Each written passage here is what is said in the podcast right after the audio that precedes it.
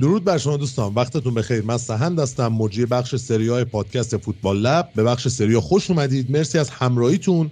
قبل از هر چیزی من یک موردی هست که میخوام با تمام مخاطبا در میون بذارم و اون اینه که اگر لطف بکنید نظراتتون رو به ما بگید توی اون اپلیکیشنی که دارید پادکست رو گوش میدید. حالا اگر کست باکس هست، اگر گوگل پادکست هست و اگر از جای دیگه گوش میدید، مثلا رو سایت گوش میدید یا مثلا فایل رو یکی رو تلگرام براتون میفرسته، نکنید این کارو. رو از رو کست باکس گوش به لاقل ما بفهمیم که آقا تعداد مخاطبمون چند نفره، مخاطب چه چیزی دوست داره و با ما در ارتباط باشید. اونجا نظرتون رو بگید، نظر مثبت، منفی یا ممتنعتون رو حتما بگید. ما خیلی خوشحال میشیم که بشنویم این رو. این اپیزود در پایان هفته دوازدهم سری آ داره ضبط میشه، هفته ای که اینتر بعد از دوازده بازی با سی و یک امتیاز صدرنشینه، یوونتوس بیست و نه امتیاز تیم دوم، تیم سوم میلان با بیست و سه امتیاز که متاسفانه یک فاصله شش امتیازی بین تیم دوم و سوم که یوونتوس و میلان هست افتاده و حالا در این مورد بهرنگ باید پاسخگو باشه. تیم چهارم ناپولی با بیست و یک امتیاز، آتالانتا با بیست امتیاز، فیورنتینا باز با بیست امتیاز. حالا به دلیل اون تفاضل گل فیورنتینا تیم ششم، این شش تیم اول سری آ هستن. بعدش روم، بلونیا، مونزا، لاتزیو که حالا بزرگترین مدافع لاتزیو توی خاورمیانه یا بهتر بگم توی آسیا اصلا نیست. آیاسین نرسید به این اپیزود، نمیدونم چرا، حالا بعد هفته بعدی جوابگو باشه. بعدش هم تورینو رو داریم، فروزینونه رو داریم، جنوا، لچه، ساسولو، اودینزه، امپولی و کالیاری، هلاس ورونا و سالرنیتانایی که توی منطقه سقوط هستن و به احتمال خیلی زیاد یکی از همین سه تیم و به احتمال نود درصد مثلا سالرنیتانا سقوط میکنه، چون پنج امتیاز در هفته دوازدهم داره و برای من خیلی واقعا عجیبه دیگه. تیم تنها تیم بدون برد سری آ، بیست و چهار تا هم گل خورده خدا رو شکر، مثلا پنج تا بازی آخرش سه تا باخته، دو تا مساوی کرده. سالرنیتانا فکر کنم امسال دیگه ان شاءالله بره به سری بی و بقیه تیم ها حالا تکلیفشون فعلا مشخص نیست تا آخر فصل. اون داستان جنگ سهمیه و این قضایا قضایا رو باز داریم و توی هفته یازدهم که قبلا در موردش صحبت کردیم تمام حرفا زده شد و پروندهش کلا بسته شد. توی هفته دوازدهم یه مین ایونتی داشتیم، ما بازی لاتزیو روم بود، اون دربی دی کاپیتاله که دربی شهر روم میشد که خدا رو شکر با نتیجه صفر صفر و بدون گل همونطوری که پیش بینی میشد به اتمام رسیدیم بازی و خیلی ناراحت کننده است که دو تیم پایتخت نشین ایتالیا بدون گل بازیشون رو تموم کنن با یک بازی بسیار پایاپا، یعنی پنجاه و یک در لاتزیو، ایکس جی روم چهل و چهار صدم، ایکس جی لاتزیو چهل و یک صدم و کلا پانزده شوت توی نود دقیقه، حالا به علاوه اون وقت‌های اضافه و سه تا شوت توی چارچوب. ببین دو حال داره دیگه، یا بازی بسیار کسل کننده ای رو داره به شما نشون میده با این استات، یا یک بازی بسیار تاکتیکی. خب البته بنده بازی بسیار تاکتیکی ندیدم، بازی رو فکر کنم کاملتر از من دید، چون من یه قسمتایی رو دیدم، دقایقش رو ندیدم. ایران درود بر تو، وقتت بخیر. این بازی رو چطور دیدی؟ چه اتفاقی افتاد؟ چرا دربی اصلی شهر، یعنی در درست دربی شهر روم با نتیجه صفر صفر به پایان رسید؟ سلام سن، سلام علیرضا و سلام میکنم به مخاطبین عزیز فوتبال لب. سن من بازی رو دیدم، راستش رو بخوای پشیمون شدم که همون موقع میشد بازی چلسی و سیتی رو دید. عجب بازی بود، اون بازی رو از دست دادم. خیلی بازی کسالت باری بود، نمیگم خیلی کسالت بار ولی اونطوری که ما انتظار داشتیم نبود. ببین یکی از دلایلی که من برای این بازی میبینم که اینجوری تموم شد این بود که به نظر من جفت مربیا اومده بودن اول نبازن، بعد اگه بشه ببرن، مخصوصا مورینیو. اینو به نظر من میدیدی تو سبک بازیش. اگه بخوایم یه نگاهی هم به ترکیب بکنیم، پارادس بعد از گذراندن محرومیتش دوباره به ترکیب اصلی برگشته بود. روم هم که مثل همیشه سه پنج دو بازی می‌کرد، لاتزیو هم همون چهار سه سه همیشگیشو بود. ببین من داشتم بازی نگاه می‌کردم، واقعا لذت می‌بردم از جو ورزشگاه اولمپیکو. واقعا تماشاگرای لاتزیو خیلی اونجا پرشور داشتن، تشویق می‌کردن، اصلا یه جو خیلی دوست داشتنی بود. مورینیو از اول عوارو باز روی نیمکت قرار داده بود، اون وسط زمین با پارادس و کریستانته و بوه داشت بازی میکرد، به نظر میرسید که اومده سه تا بازیکنی که بیشتر به نظر من خصوصیت دفاعیشون میچربه به خصوصیت هجومیشون رو گذاشته بود تو زمین که اون کمربند میانی و زمین رو ببنده. یکی از تصمیم‌های عجیب ساری هم تو این بازی از ابتدا فیکس گذاشتن کاتالدی بود که به محض اینکه از مصدومیت برگشت دوباره اومد جای روولا رو تو ترکیب گرفت. روولایی که بعدم کار نکرده بود تو این فصل، بازیکن قرضی شما هم هست، شاید تو فصل‌های آینده بتونه برگرده یوونتوس به شما کمک کنه. و این بازی ساری تجربه ایموبیله رو ترجیح داده بود به دوندگی و جوانی کاستیانه. و آخرین چیزی که بخوام در مورد ترکیب بگم اینه که زاکانی مصدوم بزرگ این لاتزیو برای این بازی بود و مجبور شده بود که دوباره پدرو رو از ابتدا به عنوان وینگر چپ بذاره داخل. حالا تو سوالی صحبت نداری؟ بهرنگ من اینو بگم، ایموبیله بعد از چند تا بازی که اصلا حضور نداشت و فقط به عنوان یار تعویضی می اومد، فیکس بود و خدا رو شکر نتونست کاری بکنه، به عنوان کاپیتان تیم بود، ریتش هم خیلی پایین بود، یعنی جزو دو تا یا سه تا بازیکن لاتزیو بود که پایین ترین ریت رو داشتن. و این ایموبیله این بلایی که به سرش اومد، اون داستانی که پیشنهادهای سعودی رو رد کرد توی تابستون پیش و گفت من لاتزیو میمونم و هفته دوم یا سوم بود توی یه کنفرانس خبری گفتش که من آینده خودم و خانوادم رو خراب کردم به خاطر اینکه نرفتم به عربستان و لاتزیو موندم. و بعد از اون حالا نمیدونم یا لج کردن ساری و لوتیتو بود که دیگه به ایموبیله اینطور بازی نمیدادن. ایموبیله‌ای که سه چهار فصل اخیر هر سری توی سه گلزن برتر سری‌ها اسمش بود، یعنی این بازیکن توی یک سال بلای خاصی سرش نیومده که بخواد اینطوری نیمکت نشین بشه. حالا این بازی بود و در صورتی که نتونست کاری بکنه اصلا. از اون ورم ما توی روم یه ترکیبی داشتیم که حالا بهرنگ گفت کریستانتو و پاردس و بووه که این ستای دیفنسیو میدفیلدرن. هادی اون سری گفتش که آقا از تیم باید دفاع بکنه گل نخوره تا حالا بعد ببینیم چی میشه، اگه تونستیم گل بزنیم که میزنیم. اون حالت رو داشت و اون سه تا وقتی برمیگشتن عقب، یعنی شش نفر دفاع داشت، قشنگ شش دو دو روم داشت بازی میکرد در زمانی که لاتزیو در حال حمله بود و خب نمیتونست نتیجه بگیره لاتزیو. این بازی گذشت به این صورت با نتیجه صفر صفر و هیچ کار خاصی برای هیچ کدوم از اون دو تیم نکرد. خب بریم سراغ بازی. ببین اولا که داری درست میگی، یکی از دلایل افت لاتزیو شاید تو این فصل فاصله گرفتن ایموبیله از دوران اوجشه. ایموبیله‌ای که همیشه مثل یه ماشین گلزنی برای لاتزیو گل میزد، این فصل تو اون بازیایی هم که بهش بازی رسیده خیلی نتونسته درخشش خاصی داشته باشه و آمار گلزنیش هم به شدت پایین اومده.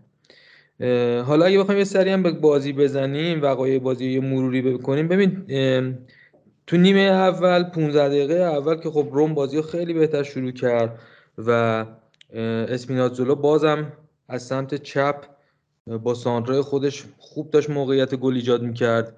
اسپیناتزولا که این روزا انگار شده یکی از تاکتیکای مورینیو برای رسیدن به گل، بتونه با سانترای خوبش توپو بندازه برای لوکاکو و اونم با سرزنی دروازه رو باز کنه که البته در نهایت هم تو این بازی موفق به این کار نشدن.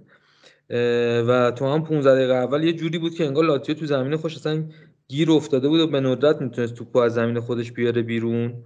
از دقیقه پانزده تا سی روند بازی به یک باره عوض شده. این لاتزیو بود که تیم تیم سوار بازی بود و داشت بازی رو میچرخون. اونا هم تونستن یکی دوتا موقعیت گل خوب خلق کنن که یکی از اون موقعیت‌ها هم شوت زیبای لوئیز آربیارتو بود که خورد تیرک و اگه گل میشد یکی از گلای زیبای هفته میتونست باشه. یکی از چیز نکاتی که خیلی تو این بازی به چشم میومد تو نیمه اول، پاس‌های اشتباه و توپ لو دادن‌های زیاد پدرو بود. کلاً هم اصلا عصبی شده بود، همش داشت به داور قر می‌زد، یه جا حتی یه درگیری رو شروع کرد و همیشه توی تمام دوئلایی هم که با بازیکن روم داشت از نظر بدنی کم می آورد، تعادل خودش رو از دست میداد، بعدش پا میشد به داور اعتراض میکرد و ادعا میکرد که خطا بوده، ولی به نظر من هیچ کدومش هم خطا نبود، بازی فیزیکی بود، خب کم می آورد دیگه. یکی از دیگه از نکاتی که میشه در مورد نیمه اول گفت این بود که اندرسون هم تو نیمه اول اصلا کلا تو این بازی میشه گفت اصلا خوب نبود، نمیتونست تاثیر بذاره. این باعث شده بود که لاتزیو که همیشه از گوشه‌هاش با وینگراش خیلی خوب کار میکنه، مثلا وینگرها میان با فول بکاش حرکت ترکیبی خوب انجام میدن. ماروسیچ و زاکانی از سمت چپ و راست میان کمک میکنن به وینگرها و ایجاد موقعیت میکنن. تو این بازی وینگرهای لاتزیو اصلا خوب نبودن و این باعث شده بود که لاتزیو اصلا نتونه از کنارها خیلی خوب کار کنه و ایجاد موقعیت کنه. پانزده دقیقه سوم نیمه اول هم اگه بخوایم بگیم در نهایت بازی پایا پای بود، یه ذره لاتزیو بهتر بود و چیز خاصی نداشت. نیمه اول صفر صفر شد در نهایت. و حالا در پایان هفته دوازدهم لاتزیو رو داریم که سیزده گل زده، سیزده گل خورده، تفاضل گل صفر و هفده امتیاز. از پنج بازی اخیر سه تا رو برده، یه دونه رو مساوی کرده، یه دونه هم باخته. بازی بعدیش هم با سالرنیتانا. با این وضعیتی که حالا لاتزیو داره من نمیدونم آیا بتونه اصلا سالرنیتانا رو ببره یا ببازه، چون بازی هم تو روم نیست، تو ورزشگاه خونگی سالرنیتانا و اون ورزشگاه هم خدا رو شکر از این ورزشگاه هاست که همیشه به نفع اون تیم ضعیفتر، تیم داوری سوت میزنه. ولی واقعا اوضاع اسفباریه، یعنی لاتزیویی که دهم جدول باشه به زور بخواد خودشو بالای جدول، تو نیمه بالای جدول نگه داره، مثلا برای من دردناکه دیگه. مثلا بلونیا، مونزا بالاتر از لاتزیو باشن. من نمیدونم چه بلایی داره سر سری آ میاد و اون تیمایی که قدیما تیمای بزرگی بودن آنچنان پر افتخار نبوده واقعا در تاریخ هیچ وقت لاتزیو، ولی بالاخره تیم بزرگی بوده دیگه، تیم پایتخت نشین بوده. و برعکس ایران که حالا شاید بعضی از دوستان دنبال بکنن، همیشه استقلال و پرسپولیس اون تیمای پایتخت نشین اصلی یه ارجحیتی داشتن به بقیه تیم‌ها و حالشون بهتر بوده، سرمایه بیشتری در اختیارشون قرار می‌گرفته همیشه، حالا چه واسه نقل و انتقالات چه زمین بهتری داشتن که البته یک روزی اون ورزشگاه آزادی زمین بهتری بود به نسبت بقیه زمینا. الان زمینای بهتر تو ایران داریم ما و خارج از ایران این داستان نیست. این نیست که صرفاً تیم پایتخت نشین مثلا بخواد کار خاصی بکنه. آقا الان روم و لاتزیو دیگه ایشون هفتمه، ایشون دهمه. اصلا شما بری آخرین بار من فکر نکنم کسی یادش بیاد آخرین بار کی روم یا لاتزیو قهرمان سری آ شده. یعنی پخش شده این توازن قدرت صرفا از شهر بزرگ یا مرکز اون کشور یا پایتخت اون کشور اصلا جابجا شده، رفته تو شهرهای دیگه.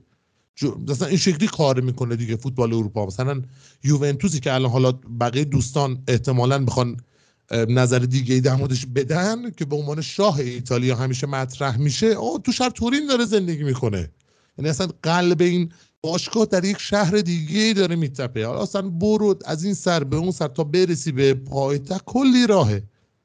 یا مثلا تیمای بعدی بزرگ ایتالیا تو منطقه لومباردی، یعنی اینتر و میلان جفتشون مال شهر میلانن که باز پایتخت نشین نیستن. و این داستانیه که خدا رو شکر فرق داره با داستان فوتبال ایران. و حالا اصلا فوتبال ایران که ولش کن، ولی تو بقیه کشورم شما میبینی دیگه. مثلا تو پریمیر لیگ تیمای لندنی یه دونه چلسی رو داریم که مثلا تو دو پنجره اخیر یک میلیارد پوند، سه پنجره اخیر یک میلیارد پوند بازیکن خرید. حالا اینه وضعیتش اصلا دیگه کجای جدوله که حالا هادی باید بیاد بگه.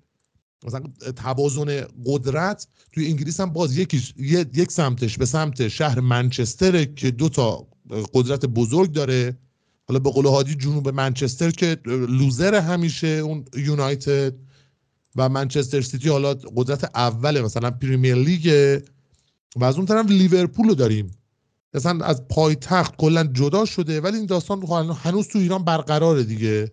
خدا رو سر زمان مرتبه شد. مثلا همینه سیستم ایران، همین شکلی اینجوری کار میکنه این سیستم.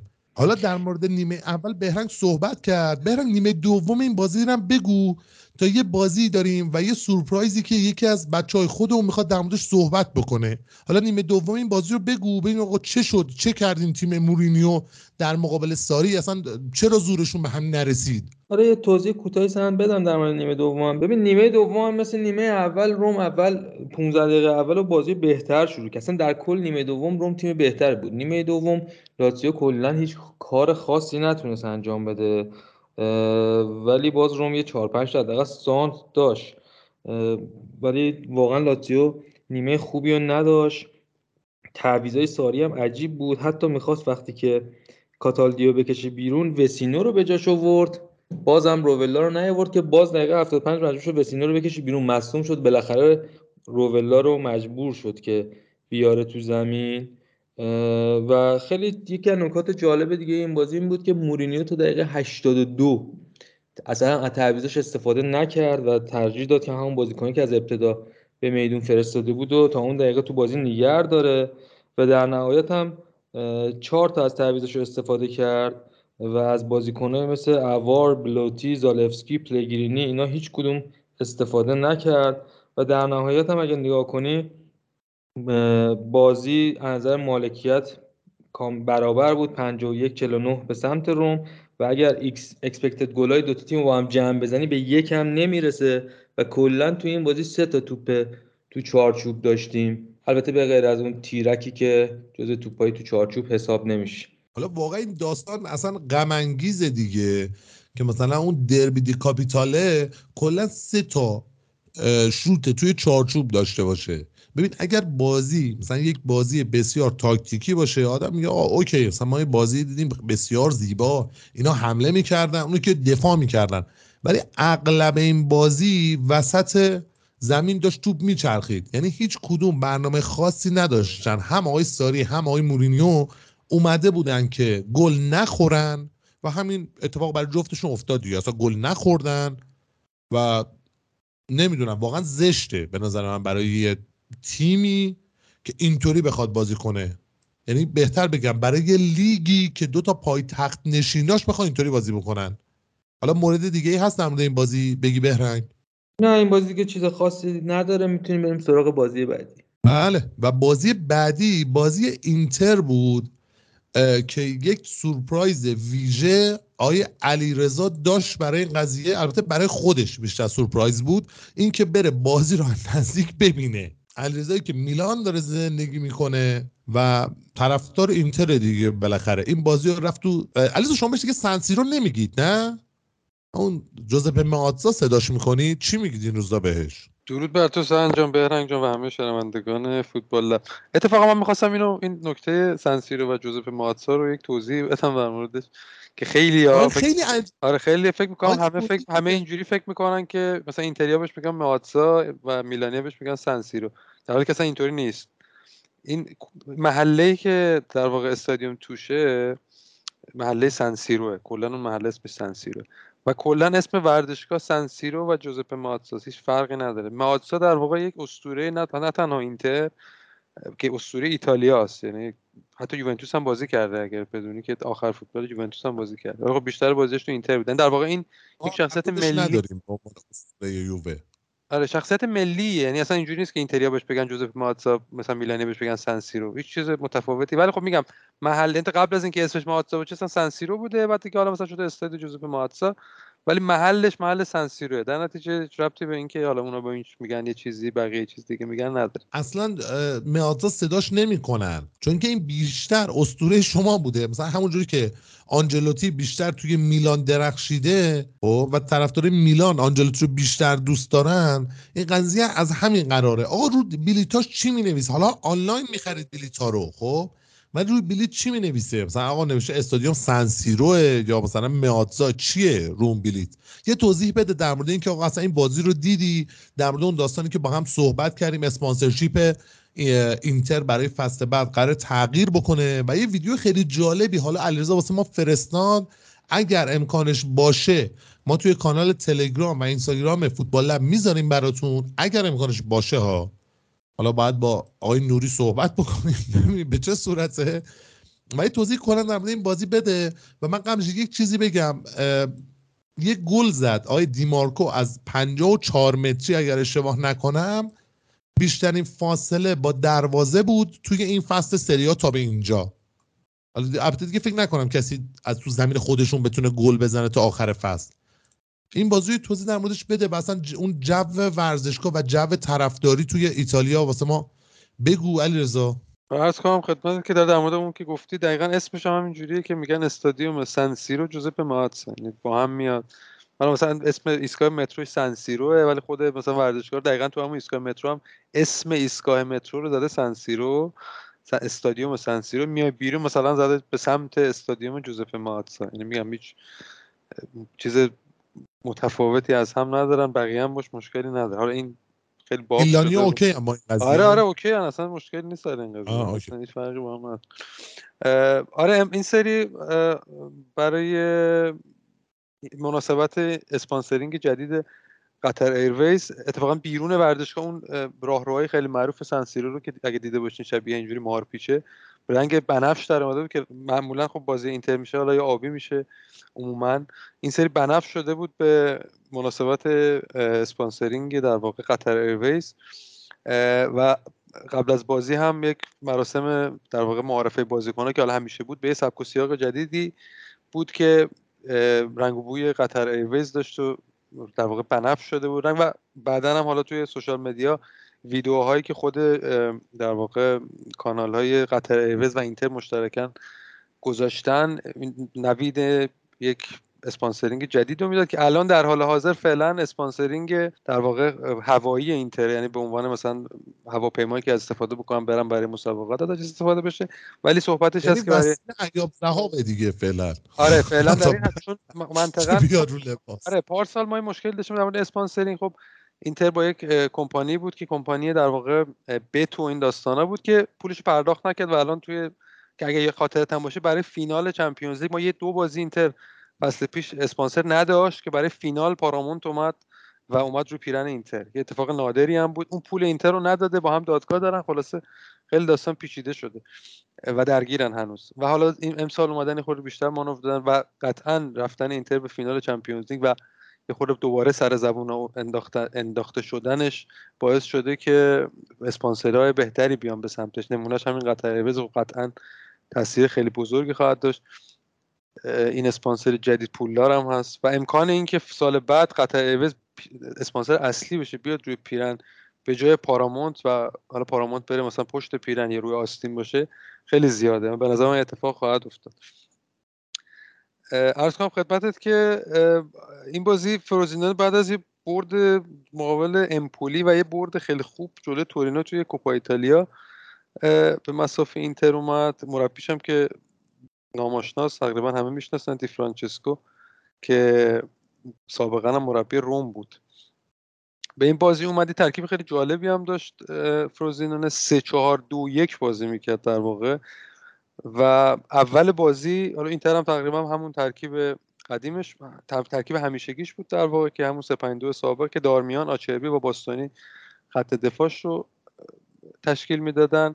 و این بیست دقیقه سی دقیقه اول دو تا بازیکن داشت، حالا به علت اینکه من تو ورزشگاه بازی میدم می‌خورده تجربه کسی که تجربه ورزشگاه رفتن داشتن، حالا چه ایران هر جای دیگه، خیلی بازی رو جالب‌تر میشه ببینی چون اون قاب تلویزیون نیست، یعنی دیگه شما بیرون دوربین هم می‌بینی حرکت‌ها و در واقع اون روند تیمی رو کامل میتونی حس بکنی. و خیلی تیم روونی بازی بود فروزینانه، خیلی به شدت روون بازی می‌کرد. دو تا هافبک وسط داشت که خیلی چشم منو گرفتن، شماره چهل و پنج بارنه که هست، دیدم سی و شش ماتزیتلی که کاپیتانشون هم بود سی و شش بی‌نظیر بازی می‌کنه. تا خیلی هم واسه من عجیب بود که این دوتا زیاد من آشنایی باشون نداشتم. یه ماتیاس سوله خیلی معروف هم دارن که یکی از بازیکن‌های پشت مهاجمشونه، اونم قرضی اسم می‌کنم از یوونتوس بعد باشه توی فروزینانه. بله بازیکن ماست، بازیکن خیلی خوبی هم هست، ما خیلی خوب بازی داشت. اتفاقا بازیکن ماست خب که دقیقه هشتاد و دو اومد تو، کایو جورج، کایو نمیدونم اصلا چه اسم عجیبی داره این، کلا مصدوم، یعنی دو فصل جورج. آره آره کایو جورج درست، این دو فصل کلا یوونتوس مصدوم بود تا حالش خوب، برزیلی ام بازیکن آکادمی بود درست، بعد قرضش دادن و به اون سمت. بعد این بازیکن که گفتی مازیتلی چی بود؟ مازیتلی مازیتلی آره مازیتلی، آن دو تا کاپیتانش کلا تو زبان ایتالیایی تی خونده میشه. آره تیزه خونده میشه، تزه ماتسیتلی بله، مثل پیتزا. آره دقیقه سی و پنج هم در بدر تعویض شد. آره همین رو خواستم بگم دقیقاً، یعنی روند اکسنت هم خوبه ها، یعنی هر جا گیر کردیم دیگه باید بریم سراغ علیرضا از اکسنت ایتالیا. عرض کنم خدمت که دقیقاً تو همون دقیقه بازی سی و پنج اتفاقاً من با دو تا از دوستام میرفتم، این دوستم فوتبالیست خیلی فوتبالیست خوبی هم هست، با هم داشتیم بازی نگاه میکردم، اون خیلی داشت میگفت که چقدر این دوتا خوب دارن بازی میکنن، خیلی زیبا بازی رو میچرخوندن، مثلا همین ماتدلی کاپیتانشون هم هست کامل. حالا موقعیت صد درصد و خطرناکی زیاد روی اینتر نداشتن، روی دروازه اینتر، ولی خیلی بازی دستشون بود. حتی اگه شما نگاه کنی الان آمار بازی رو، حتی بازی هم که تموم شد آمار کلی بازی پنجاه و سه درصد دست فروزینونه بوده، چهل و هفت درصد دست اینتر. کلا فروزینونه تیمی که اونوری من اصلا کلا فروزینونه من آمار بازی قبلش هم نگاه می‌کردم، تیمی که مالکیت بالا دستشه. و دقیقاً دقیقه سی و شش که این بازیکن مصدوم شد، همین ماتزیتلی کاپیتانشون که مصدوم شد، کلا روند بازی عوض شد. یعنی اینتر تونست وسط زمین یه مقداری هم، خب اینتر وسط هفته بازی کرده بود تو چمپیونز لیگ، بازی مهمی هم بود، خب قطعاً واسه صعود خیلی واسش مهم بود، یه مقدار حس می‌کردی که تیم کوچولو خسته هست و اینا هم خب مزید بر علت شده. ولی با خروج ماتزیتلی از زمین کامل روند بازی برگشت، یعنی توپ دیگه بیشتر حالا اومد به سمت اینتر و تونست بهتر حمله بکنه، کمان که سمت راست اینتر که دونفریز بود اون بازی که بدترین بازیاش به خوب بازی نکرد. یعنی اینتر عموما بار حمله حمله تیمیش به سمت راست تا چپ، ولی این بازی خورده از راست فلج شده بود، مجبور شد که سمت بره بازی به سمت چپ، که اون گل عجیب غریب دیمارکو رو هم دیدیم که حقیقتا می‌خواست پاس بده. حالا ویدیوشو اگه دیده باشین یه نگاه میکنه به دامفریز، خودش هم گفت البته بعد بازی یه نگاه به دامفریز کرد که بهش پاس بده، ولی خب زد. منم اونجا داشتم بهش بعد و بیرون میگفتم که چه سانتی بود، رفت بیرون، یهو نگاه کردیم رفت گل. اونم اتفاق حقیقتا من فکر کردم میره بیرون، اصلا خیلی جالب یه دفعه رفت گل. از دو باب میشه این قضیه رو نگاه کرد. خب از یک بابی که خودش صحبت کرده، اگه خودش صحبت کنه میتونی بهش جایزه بهترین عضو میخوام بدترین پاس این فصل رو بدی که آقا اصلا کجا داری پاس میدی، اصلا بازیکن جای دیگه است. اگر از این منظر نگاه نکنی، بخوای از باب این نگاه کنی که مستقیم شوت زده، میتونی جایزه بهترین گل این فصل تا اینجا رو بهش بدی. آخه ببین به نظر حالا اینکه تو ترکیب این دوتا باشه عجیبه دیگه، میخواد پاس بده و گل بزنه. من تا تو چجوری توپ گل میشاخته از پنجاه و شش متری.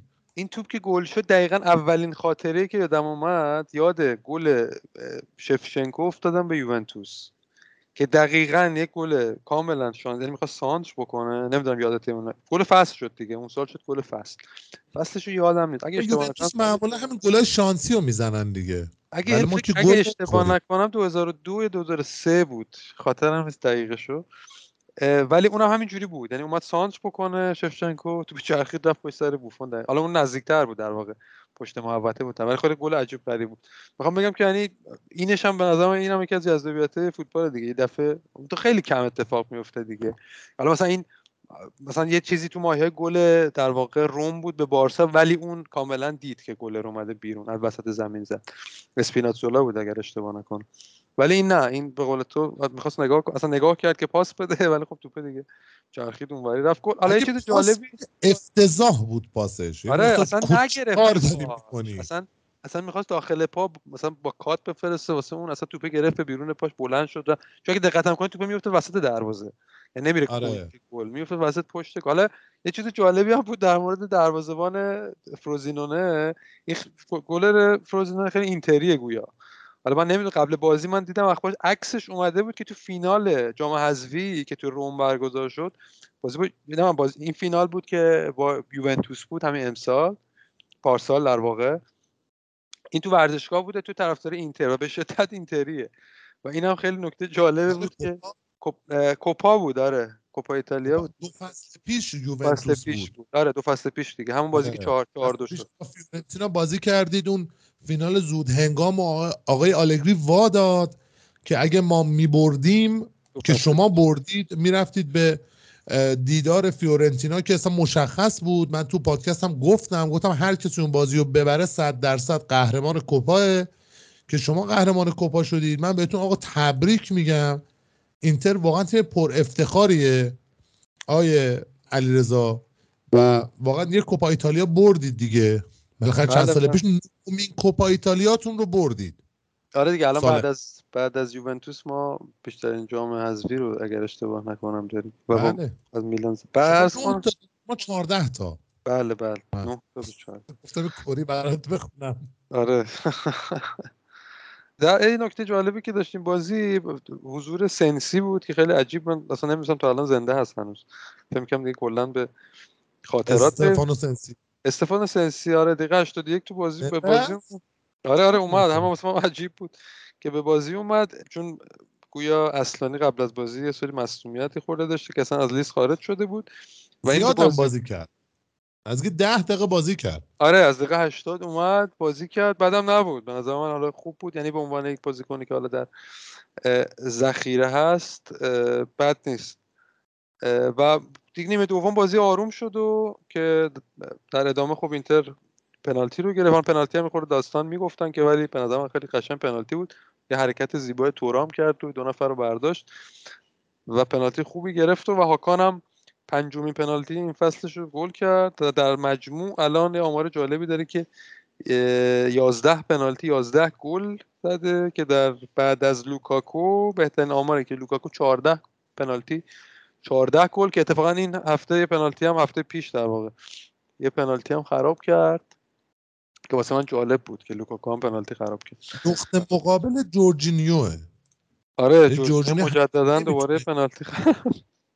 آره هرچی نمیتونه برای تیم ملی ایتالیا پنالتی بزنه و چقدر افتضاح زد. حالا در موردش صحبت میکنیم ولی واقعا افتضاح بود. یعنی من با این فیزیکی که امروز دارم و اینقدر مثلا غیر آماده‌ام برم تو دروازه وایسم، من که هیچ وقت بازیکن فوتبال نبودم توی هیچ پستی، من برم تو دروازه وایسم اون توپ کثافتی که ایشون زد اگر نمیپریدم اون ور دروازه صد درصد میتونستم بگیرم.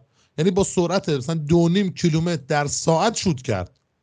نمیدونم جورجینیو رو نمیزن خیالشن به عنوان پنالتی زنه اول ایتالیا. بابا زشته.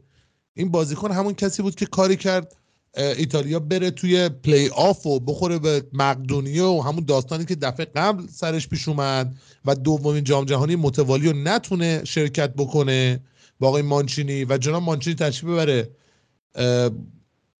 کجا رفت مانچینی؟ رفت عربستان. مربی تیم عربستان. یاد...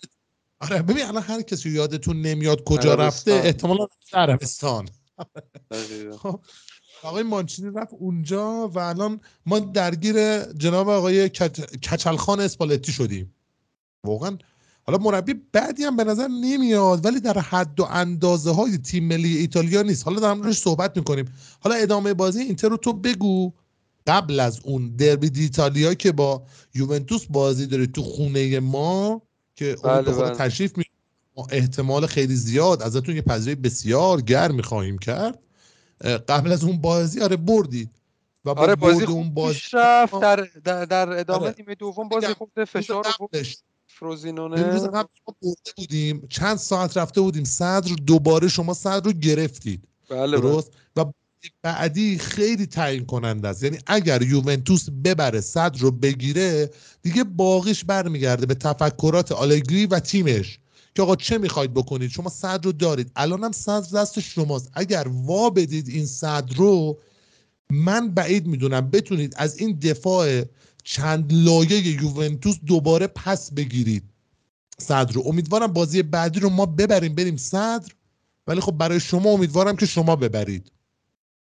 حالا بگو ببین این بازی اصلا چه دیگه‌ای داشت، چه شد دیگه در ادامه این بازی؟ عرض به خدمتت که آره در ادامه باز یه مقدار فروزینو تونست یکم فشار به یه تیرم زدن، ولی خب بازی دوستا تعویض انجام داد، یه مقدار وینگ بک ها رو عوض کرد، تیم دوباره تونست خودش رو جمع کنه و بتونه بازی رو کنترل کنه. یه آمار جالبی در مورد یان سومر بود این بازی که هشتمین کلین شیتش بود و اندازه کل دورانش که در بایرن بازی کرده بود در واقع تا الان کلین شیت کرده و این خیلی آمار خوبی. من حقیقتا انقدر انتظار نداشتم که خوب کار کنه، دوستا توپ خیلی خوبم گرفت، یعنی در واقع برای من خورده قدش مشکل بود از چون قدش خیلی کوتاست یک و هشتاد و چهار یا هشتاد و شش اگر اشتباه، واسه گلر قد زیاد بلندی نیست، در واقع قد کوتاهی.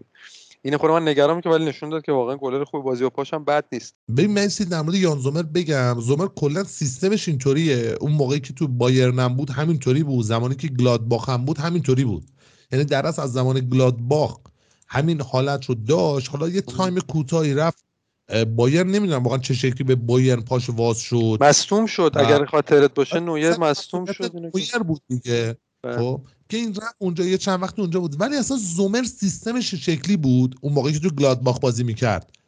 ببین اگه دو تا گل میخورد مثلا تو نیمه اول یا تا دقیقه شصت دیگه وا میداد، مثلا احتمالش سه تا چهار تا پنج تا گل بخوره. اگه شما برید استاتای گلادباخ رو نگاه بکنید میبینید که آقا گلادباخ زمانی که اولین و دومین گل خورده دیگه اصلا راحت گل میخورد، ولی خب زومر این سمت جواب داده دیگه. چرا؟ چون که آلمانی‌ها اصلا دفاع کلا بلد نیستن، سیستمشون همین شکلیه. یعنی ایتالیایی‌ها میگن آقا ما گل نمیخوریم، اگه تونستیم گل میزنیم. آلمانی‌ها میگن آقا ایراد نداره، حالا اگه ما گل خوردیم به جاش دو تا گل میزنیم، مثلا یه دونه خوردیم دو تا میزنیم، یکی دیگه خوردیم دو تا دیگه میزنیم. خب و این تو سیستم ایتالیا جواب میده و دروازه‌بان واقعا خوبیه. مثلا همونطوری که شما اون اونانا رو انداختید به یونایتد بدبخت و اون اوضاع کثافت الان تو یونایتد داره که اصلا با حالت فوش و فضیحت دیگه داره باش رفتار میشه، یعنی قشنگ فلج شده توی یونایتد.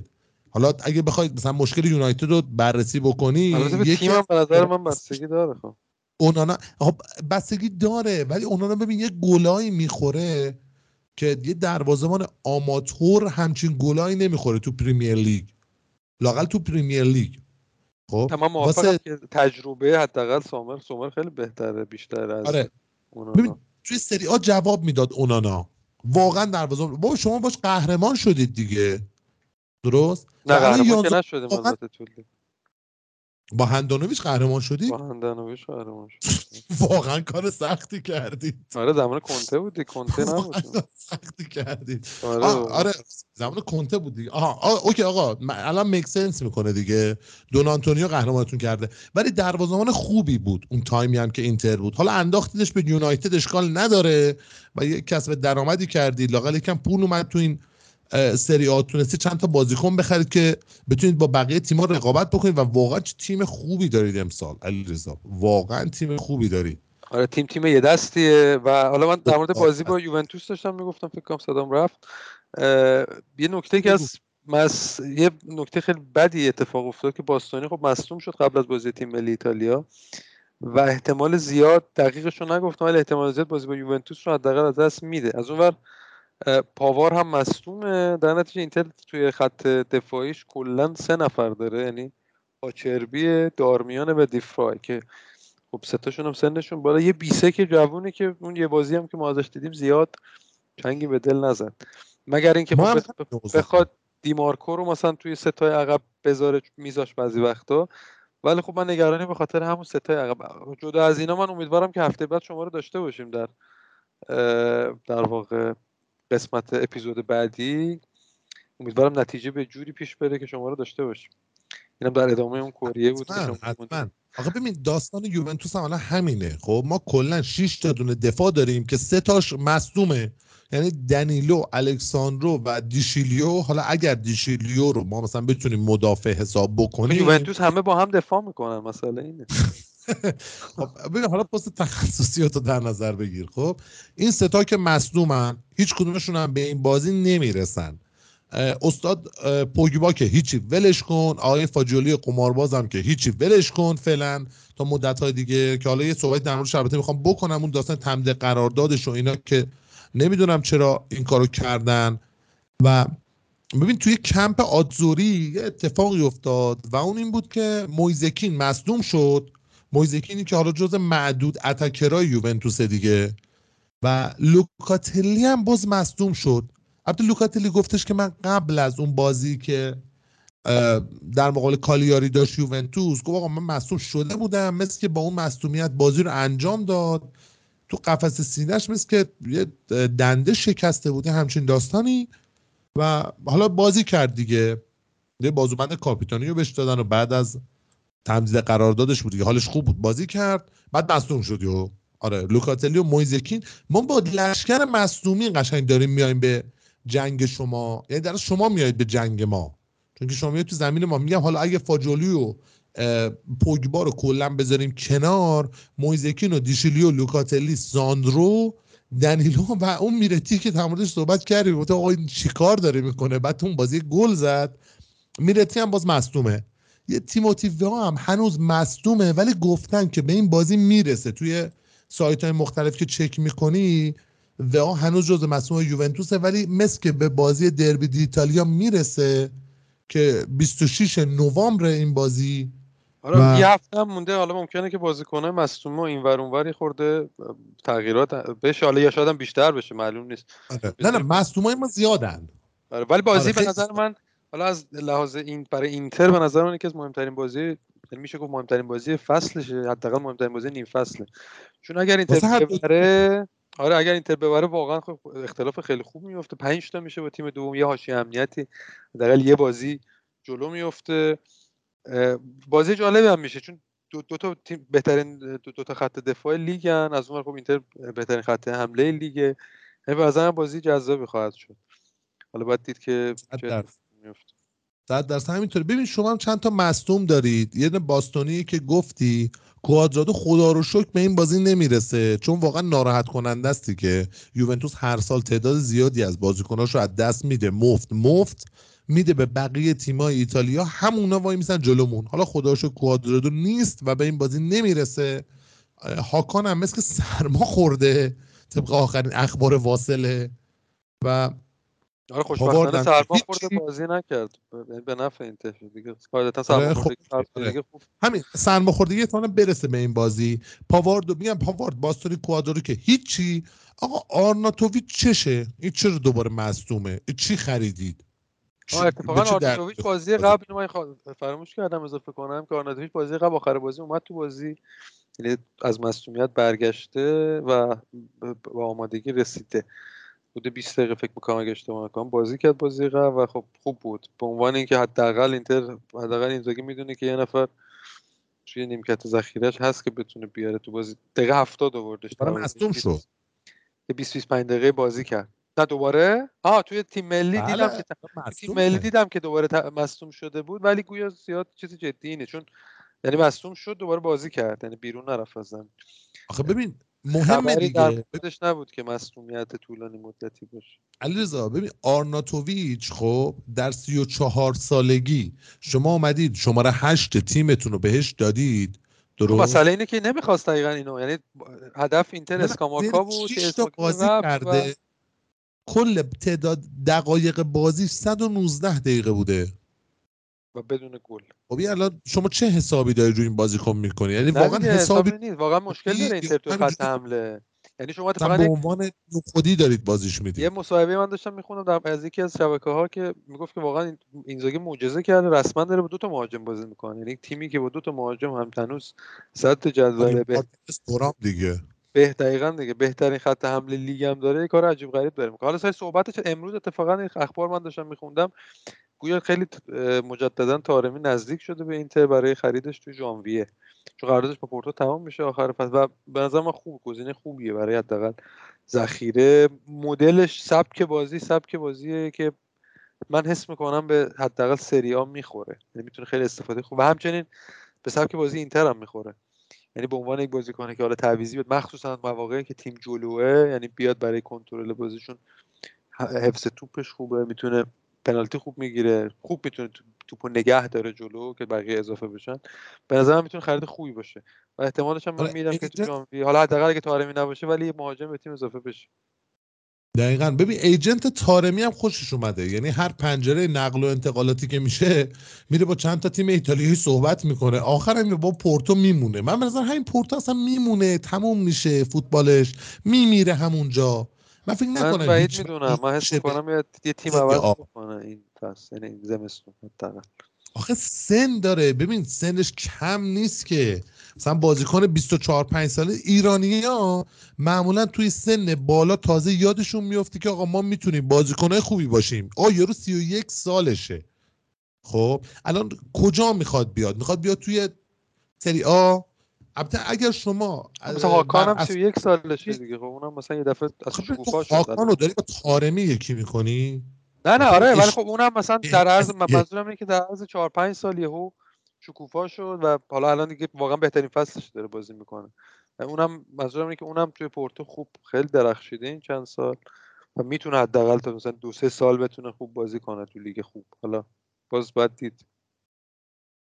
حالا امیدواریم طارمی هم یا بره اینتر یوونتوس که نمیاد، یا بره اینتر یا بره میلان. خب ببینیم آقا چیکار میکنید شما مثلا با اتاکر ایرانی چه میخواید بکنید؟ مثلا همون کاری که آقای مورینیو الان داره میکنه رو خب شما هم انجام بدید دیگه. حالا صدر آزمون رو گرفت. آره اونجا براش بازی جلوی لچه رو یک یک کرد، بعد لوکاکو اومد دو یک کرد. این این بازی‌ها بیشتر شبیه تبانی‌های شرط بندیه، یعنی اینکه روم مثلا نود دقیقه گل نزنه، دقیقه نود و یک و بیا نود و پنج دوباره گل بزنه. این بیشتر شبیه اون داستانیه که من به نظرم بعد آقای فابریزیو کرونا رو پیدا کنیم، حتما بکشیمش اینجا، بگیم آقا تشریف بیار یه توضیح به ما بده، بگو آقا چه دارید میکنید خب با این بازیکن‌ها ایتالیایی. ببین چند روز پیش تو بازی بازی ایتالیا مقدونیه شمالی نیکولو زانیولو اومده تو بازی دقیقه شصت و دو، درست همون بازیکنی که صحبت این داستانی بود که این بازیکن داره تعداد زیادی کارت میگیره به عنوان مهاجم و اصلا غیر عادیه دیگه این تعداد برای مهاجم، و دوباره کارت زرد گرفت. یعنی فکر کنم رو بازی ملی همشون داره شرط بندی میکنه. نمیدونم چرا به دادگاه کشیده نشده هنوز زانیولو، امیدوارم حالا کشیده بشه جز اون پنجاه تا لیست فابریزیو کرونا باشه که تا به امروز فقط دو نفرشون رفتن دادگاه اون داستان رو انجام دادن. فاجولی بدبخت بود بازیکن یوونتوس که یعنی خاک تو سر یوونتوس کنن که اولین نفری که از یه لیستی در میاد حتما باید بازیکن یوونتوس باشه وقتی این مشکلی پیش میاد. دومیش همون بزرگواری بود که میلانیا فروختن به نیوکاسل و قشنگ آیتونالیو انداختن به پریمیر لیگ و فعلا ماهای ماه ایشون نمیتونه بازی کنه. آقا در مورد این بازی صحبتی داری علیرضا؟ در مورد بازی اینتر نه دیگه، فکر میکنم که تمام صحبت‌ها رو کردیم. خب آقا درود بر تو. این بازی دربی دیتالیا رو نمیری امسال ببینی؟ حالا تورین که فکر نکنم بری، بازی برگشتش رو تو میلان میبینی یا نه؟ ببینیم بازی‌ها تک بازی اگه بخوای بلیت بگیری عموما بهت بلیت نمیرسه و در نتیجه بهتره که اگر بلیت تمام فصل رو داشته باشی یعنی از اول فصل بگیری کل فصل، خب خیلی بهتره میتونی بری. در نتیجه حالا در جدا از اونم اگر حتی بلیت هم ببرسه خیلی قیمت بالاست دیگه، مثلا در حد حالا مثلا این بازی خیلی ارزون بود، مثلا بلیتش هم بود، ولی مثلا بازی یووه با اینتر یا اینتر و میلان خیلی قیمتش بالاست، یه خورده به صرفه نیست در واقع اونجوری گرفتم. بهترینه که شما بلیت کل فصل رو داشته باشی که این بازی‌ها رو بری. در نتیجه نه ترجیح میدم که از خونه ببینم بازی. دقیقاً همین دیگه. ببین آره بزرگترین تیم ایتالیا لطف کنه تشریف بیاره میلان، همینه دیگه. هزینه‌اش زیاده. باید هزینه زیاد بکنید. بله بله. برید ببینید بازی‌ها نزدیک. ولی روزی بنده میام و با هم میشه این بازی رو می‌بینیم. توی سنسیرو نه، قاعدتا توی آلیانز تشریف میاد این بازی رو با هم میبینیم. امیدوارم مگر یک بار با حضور شما ما بریم آلیانز. آقا نفرمایید، حتما حتما شما از سمت بنده دعوت میشید به این بازی وقتی بنده اومدم. بسیار عالی. امروز از بنده دارید. بسیار عالی. بنده بلیت فصل میخرم. این کارا رو ما نریم، یه بازی و دو بازی بلیت فصل میخریم، یا میریم یا نمیریم. یا نمیریم. تموم شد. آقا ما هواداریم، همینه. ببین هواداری این شکلیه. و حالا این آقای دی فرانچسکوی که علیرضا در موردش صحبت کرد و الان مربی فروزینونه است، ایشون کل عمرش رو همینجوری توی سری آ دور زده، یعنی سری بی هم یه تایمی بوده، از پسکارا رفته لچه، از لچه رفته ساسولو، از ساسولو دوباره مونده ساسولو، یعنی یه قرارداد دو ساله داشته، بعد دوباره تمدید کرده سه سال دیگه مونده، بعد رفته مربی روم شده، بعد سمپدوریا، بعد کالیاری، بعد ورونا، الان هم که فروزینونه. یعنی قشنگ یک ایتالیایی واقعی همینجوری چرخیده دیگه برای خودش و نتایج خوبی هم هیچ وقت نگرفته. بهترین نتایجی که گرفته توی روم بوده، پنجاه تا برد داشته با روم، نوزده تا مساوی، بیست و شش تا باخت. یعنی این تازه بهترین نتیجه‌شه ها. و بدترین نتایجی هم نتایجی هم که گرفته با لچه بوده، از جون دو هزار و یازده تا دسامبر دو هزار و یازده با دو تا برد، دو تا مساوی و ده تا باخت. یعنی گین شش دهم امتیاز در هر بازی، این چهارده درصد بازیاشو کلا تونسته ببره. خسته نباشید. بعد اینا مثلا میام میگن جلوی همچین مربی ما تونستیم نتیجه بگیریم و مربی خوبی، آقای دی فرانچسکو، همه ایتالیا میشناسنش. آقا اصلا بحث این نیست که بشناسنش یا نشناسنش، و همه میشناسنش. درسته یارو از سال دو هزار و ده همینجوری تو سری آ و سری بی، حالا بیشتر هم سری آ بوده دیگه اگر اشتباه نکنم، اون فصل اولش پسکارا توی سری بی بوده ولی باقیش هم سری آ بوده. خب بالاخره همه باید بشناسنش ولی نتایج درستی نگرفته. مثلا ملوان بندر انزلی و تمام ایرانی‌ها اسم تیمش رو شنیدن. خب این تیم مثلا افتخاراتی نداره. شما جا... اگه بری توی باشگاهشون اون تالار افتخاراتشون یه چیزی تو مایه تالار افتخار تاتنامه، در اون خط پرو پیمون و خدا رو شکر حرفه‌ای. و من این موردی هم بگم، آقا فوتبال ها رو اگر تهران هستید بهترین جایی که شما میتونید دنبال بکنید کافه هتریک یوسف آباده. حالا چه فوتبال چه رویدادهای ورزشی دیگه، یعنی بزرگترین کافه فوتبالی تهران و مطمئناً بزرگترین کافه فوتبالی ایران.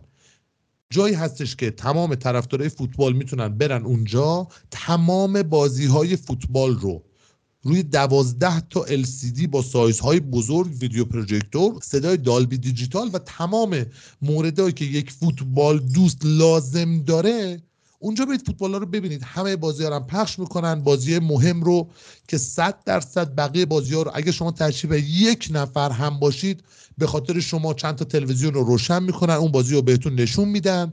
مثلا اگه شما بخواد یه بازی لیگ دست هشت پرتغال رو دنبال بکنید میتونید تشریف برید اونجا به مدیریت بگید بگید آقا ما از طرف فوتبال لب اومدیم میخوایم مثلا این بازی دست هشت پرتغال رو نگاه بکنیم، این بازی رو به شما نشون میدن با بهترین کیفیت با بهترین سرویس ها.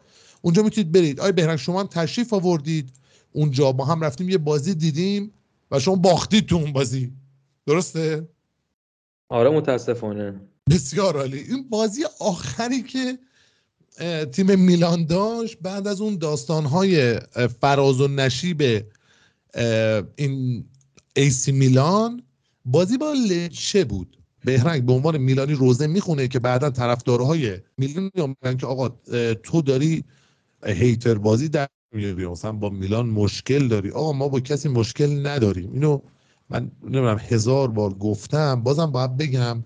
بگم بگم توی یه کانال تلگرامی نزدیک پانصد نفر توی نظرسنجی شرکت کرده بودن و اون نظرسنجی این بود که پرطرفدارترین تیم لیگ سری آ تو پرانتز ایتالیا از نگاه شما عزیزان علامت سوال، و گزینه‌ها یوونتوس، آسه میلان، اینتر میلان، ناپولی، آسه روم و سایر. پنج درصد از پانصد نفر زده بودن سایر، شش درصد آسه روم، سه درصد ناپولی، یعنی ناپولی نصف آسه روم تو ایران طرفدار داره که خب منطقیه، و بیست و شش درصد اینتر، سی و پنج درصد میلان، بیست و پنج درصد یوونتوس. یعنی واقعا ایران جای جالبیه توی ایتالیایی که خود یوونتوس از شمال تا جنوب این کشور سانت به سانت طرفدار داره، توی نظرسنجی در ایران یوونتوس بیست و پنج درصد طرفدار داره، اینتر بیست و شش درصد و میلان سی و پنج درصد. خب الان میک سنس میکنه دیگه که ما میگیم آقا میلان باخت، هزار تا میلانی میریزن داد میزنن، بعد مثلا میگیم آقا یوونتوس تیم دیگه خاک بر سر آلگری کنن با این ترکیبی که چیده، هیچ کس نمیاد مثلا ابراز ناراحتی بکنه. مثل که این فن بیس یه مقداری تو ایران ضعیفه. حالا یه بازی بود دو دو میلان لچه توی زمین لچه برگزار شد و میلان تو دقیقه بیست و هشت و سی و پنج تونست گل بزنه ولی دوباره نتونست بازی رو نگه داره. بازی دو دو تموم شد در صورتی که لچه یک گل زد در اواخر بازی که اون گل رد شد، یعنی رفت وی ای آر رد شد. حالا به نظر من واقعا فولم نبود. حالا وی ای آر این سری به کمک میلان اومد، همونجوری که هر سری مثلا ما رو بدبخت میکنه این سری حالا به کمک میلان اومد و ژیرو تو اون بازی اخراج شد. خیلی جالب بود، داشت به این داستان اعتراض میکرد، کارت زرد اول گرفت باز اعتراض کرد، کارت زرد دوم گرفت اخراج شد. من نمیدونم آقا یعنی چی بهرنگ، واقعا یعنی چی دقیقه نود فلورنزی کارت زرد بگیره، دقیقه نود و سه ژیرو کارت زرد، همون دقیقه اخراج بشه، بعد راده کرونیش هم دقیقه نود و چهار دوباره کارت زرد. یعنی میلان ببین خط دفاعش یه مشکلی باید داشته باشه دیگه که نتونه نتیجه دو هیچ نیمه اولو نگه داره. ببین میلانی که ما ازش انتظار داریم اگر نیمه اول دو تا گل زد، نیمه دوم دو تا گل دیگه بزنه، چهار هیچ لچه رو بکنه تو قوطی خوردش کنه، این انتظار نداریم که به اما و اگر بیفته دقیقه نود خورده‌ای. حالا اگر داور این گل رو رد نمی‌کرد، یکی از خفن‌ترین کامبک‌های این فصل تا به امروز رقم می‌خورد. چرا بهرنگ تو الان باید به عنوان بزرگترین هوادار میلان توی تهران جواب پس بدی؟ آره به ما اعتراض می‌کنیم م... شما میگی چرا؟ خودت توضیح بده دیگه، من هیچ صحبتی در مورد این بازی دیگه ندارم. آره فکر می‌کنم که بتونم جواب اکثر سوالاتم بدم. ببین بیا اول با یه نگاهی به ترکیبی که میلان بازی شروع کرد شروع کنیم. ببین کینگ کرونیچ که دوباره پیولی گوشته بود تو ترکیب و یه بار دیگه ثابت کرد که به یاسین عدلی اعتقاد خاصی خیلی نداره. خب بگار ما کینگ کرونیچ کینگ آره دیگه مثلا مسخرهش میکنن شما. آره به یه مرحله از عرفان رسیده که دیگه بچه‌هاست کینگ صداش میکنن دیگه. آه شما آخه بازیکن لرد مثلا لرد دیشیلیو ما داشتیم، لرد روگانی داشتیم، الان دیگه اصلا کینگ شدن اینا. آقا بسیار عالی. خب بگو پوبگا رو باز چند بازی از ابتدا دوباره تو ترکیب می‌دیدیم که به نظر می‌رسید که پیولی باز بازی سنگینی که قبلش با پی اس جی داشتیم تصمیم گرفته به موسی و لوفتوسچیک استراحت بده، اونا رو نیمکت گوشته بود. پولیسیچ هم دوباره دچار مسئولیت عضلانی شده بود، از ابتدا چوکوزه رو گوشته بود تو زمین. متاسفانه این پولیسیچ این فصل خیلی بازی به خاطر مسئولیت از دست داده و این خیلی بد شده برای ما، بعضی جا ما رو لاکار گذاشته و ژیرو با از اول بازی کردن تو ترکیب این ما رو به هم ریخته. سری آ سری ادب قربان بفرمایید. لوفتوسچیک شرایط ما رو در این فصل به هم میخواد لاکار گذاشته. یعنی چی آقا؟ این مگه پریمیر لیگ داریم ضبط میکنیم؟ اینجا ادب حاکمه. ببین اینجا نوری و اینا نیست بی تربیتی حاکم باشه. بفرمایید. حالا قاعدتا نوری قسمت رو کات میکنه، ولی خب ما امیدواریم کات نکنه که بفهم سری آ سری ادبه و ادبش رو از اون آیه گرفته. درسته؟ بله درست. بفرم. آره نبودن پولیسیش کلن خیلی واسه ما تو این فصل درد سر درست کرده و ژیرو با از ابتدا تو ترکیب قرار گرفتنش تو این بازی صدومین بازیشو برای میلان انجام داد. اولین اتفاقی که تو بازی متاسفانه افتاد این بود که لیاو دقیقه ده بازی از ناحیه همسترینگ مصدوم شد که اوکافو رو آورد به جاش. من کلا فکر میکنم توی سیستم میلان برای اون ستای جلو وقتی اوکافو رو وسط میذاره نسبت به وقتی که وینگر میذاره عملکرد بهتری داره، ولی خب داستان اینه که ما جایگزینی هم واسه لیاو نداریم و هر وقت که لازم بوده که لیاو عوض تعویض بشه یا نمیتونسته بازی کنه تو این چند تا بازی اوکافو رو سمت چپ قرار داده. لیاو بعد از انجام معاینات معلوم شد که بیست روز ریکاوری انجام داره. بعد از فیفا و دی به بازی فیورنتینا نمیرسه، ولی احتمالاً به بازی دورتموند تو چمپیونز لیگ میرسه که خیلی بازی مهمیه برای ما. توی خط هافک توی این بازی یه چیز جالبی که میشد دید که ترکیب سه نفره پوبگا، رایندرز، کرونیچ وقتی تیم تو فاز هجومی قرار داشت کرونیچ به عنوان تک هافک دفاعی عقب وای میسد و پوبگا میرفت جلو کنار کنار رایندرز و جلوتر از کرونیچ بازی میکرد، ولی وقتی تیم تو فاز دفاعی بود پوبگا میومد عقب کنار کرونیچ و ما با دو تا هافک دفاعی بازی میکردیم، ولی خب دیدیم که با دو تا هافک دفاعی هم نتونستیم بازی رو نگه داریم. یکی از تاکتیک‌های دیگه که تو این بازی میدیدیم که پیولی ازش استفاده کرده این که تو وسط تو میزد و حتی تا پشت محوطه جریمه لچه جلو میرفت. اینو یکی دو تا بازی دیگه هم دیده بودیم این فصل که از این تاکتیک استفاده میکنه پیولی. دقیقه سی و پنج بالاخره طلسم گل نزدن رایندرز برای میلان هم شکسته شد و تونست اولین گلش رو برای میلان به ثمر برسونه. البته شوت رایندرز خیلی خوب نبود، یعنی نه ضرب کافی داشت نه زاویه‌اش خوب بود، ولی خب عکس‌العمل ضعیف فالکونه که توپ به پاش خورد و بعد رفت تو گل باعث شد که رایندرز بالاخره موفق به گلزنی بشه برای میلان. حالا باید ببینیم که رایندرز بوست روحی میشه، میتونه بیشتر برامون گل بزنه یا نه. که این بازی دوباره تو کارت زرد گرفت، خیلی هم کارت زرد زیاد میگیره و هر وقت که با این کارت زرد و قرمزایی که میگیره محروم میشه، ما کلا تو فول بک چپ با چالش روبرو میشیم. امیدوارم که بتونیم پنجره زمستونی یه جایگزین براش بخریم. البته اینطور که به نظر میرسه سران میلان کلا تمرکزشون رو گذاشتن برای خریدن یه مدافع وسط و یه مهاجم. ببین وقتی که چوکوزه به جای پولیسیچ بازی میکنه یه فرقی ما احساس میکنیم. ببین چوکوزه کلا عادت داره که بیشتر چپ پا هم هست، کاتین ساید میکنه، در حالی که وقتی پولیسیچ تو ترکیب قرار میگیره بیشتر تمایل داره که به کنارها حرکت کنه.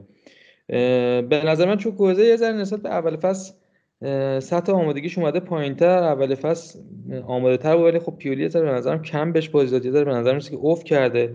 یه چیز دیگه هم که تو بازی چوکوزه نظر من جلب میکنه اینه که یه مقدار حرکتاش تکراری و قابل پیش بینیه و این کار مدافعین تیم حریف رو راحت‌تر میکنه برای اینکه بتونن حرکتشون مهار کنن. نیمه اول با اینکه ما تونستیم ایکس جی نود و پنج صدام خلق کنیم ولی دو تا گل زدیم و نیمه اول دو هیچ رفتیم رختکن.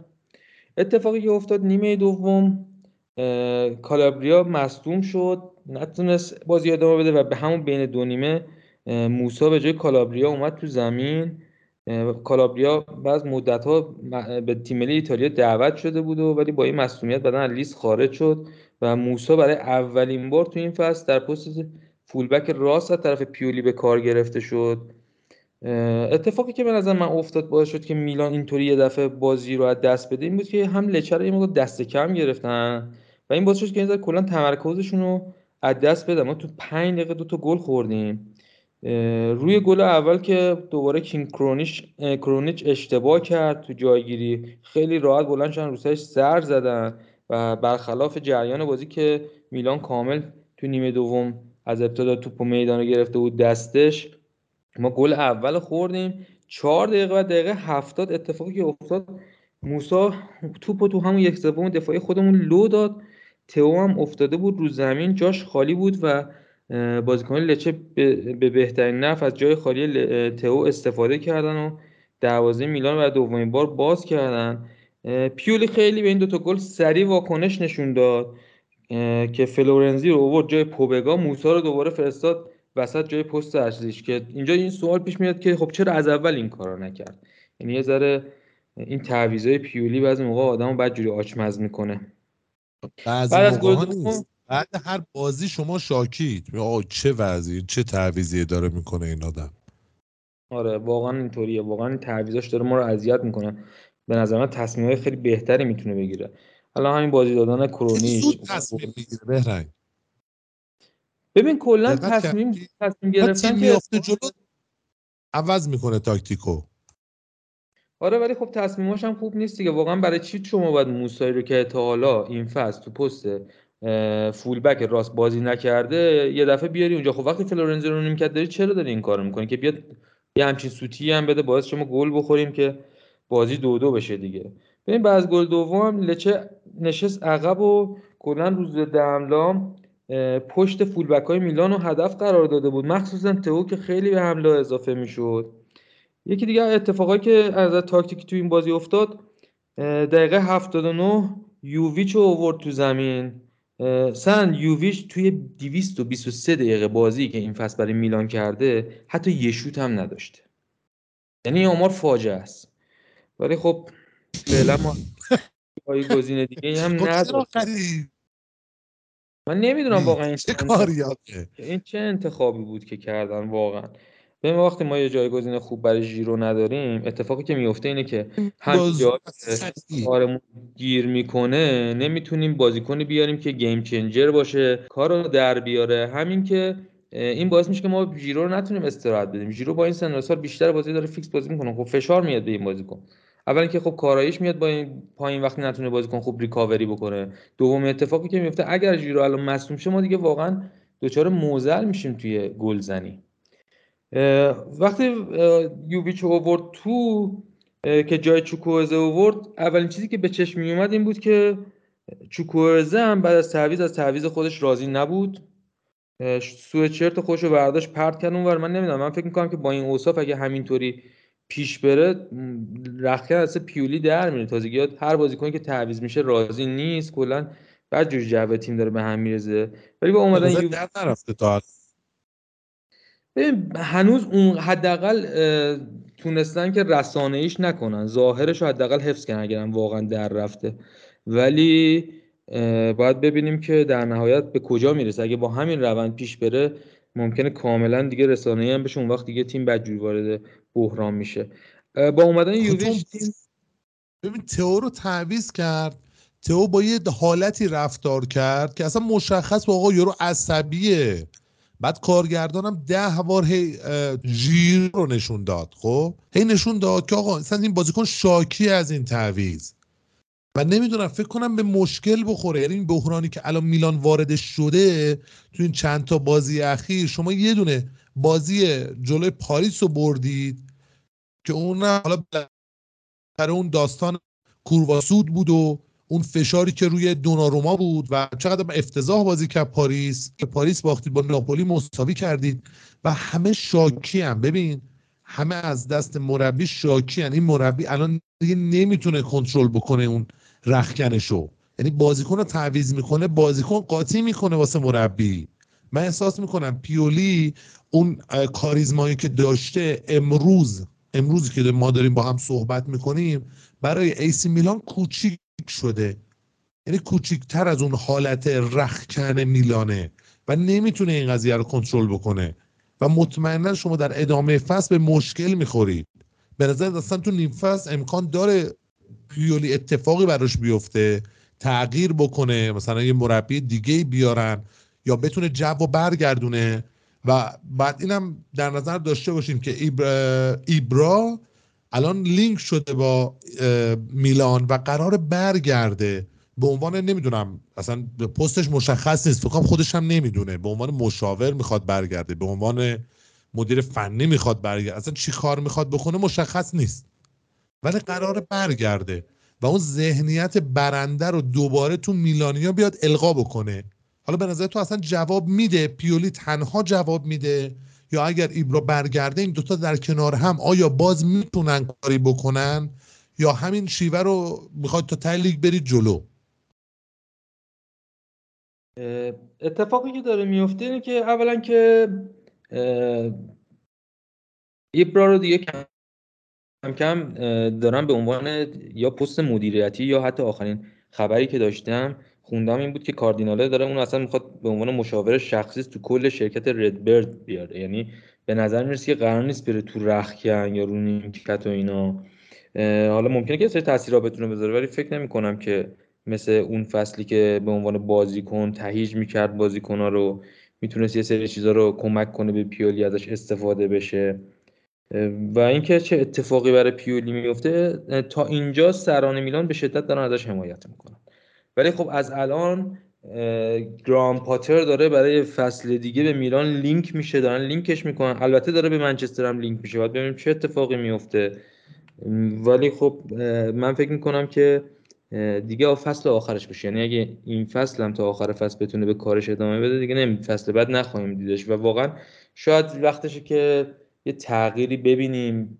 کارشو کرده، شاید تیم احتیاج داره که با تاکتیک‌های جدید، با تفکرات جدید بالاخره بیاد و آشنا بشه، شاید بتونه که تیمو پیشرفت بده. به نظر میرسه که پیشرفت پیولی و تیمش متوقف شده فعلا. بریم سراغ ادامه بازی. یوویچ که اومد تیم شد دو ماه. آره بگو بقیه بازی رو. آره. کل این بازی میلان رو بگو تا در مورد یوونتوس و ناپولی و اصلا کلی صحبت‌های دیگه داریم. آخر کارم در مورد آتزوری می‌خوایم صحبتی بکنیم.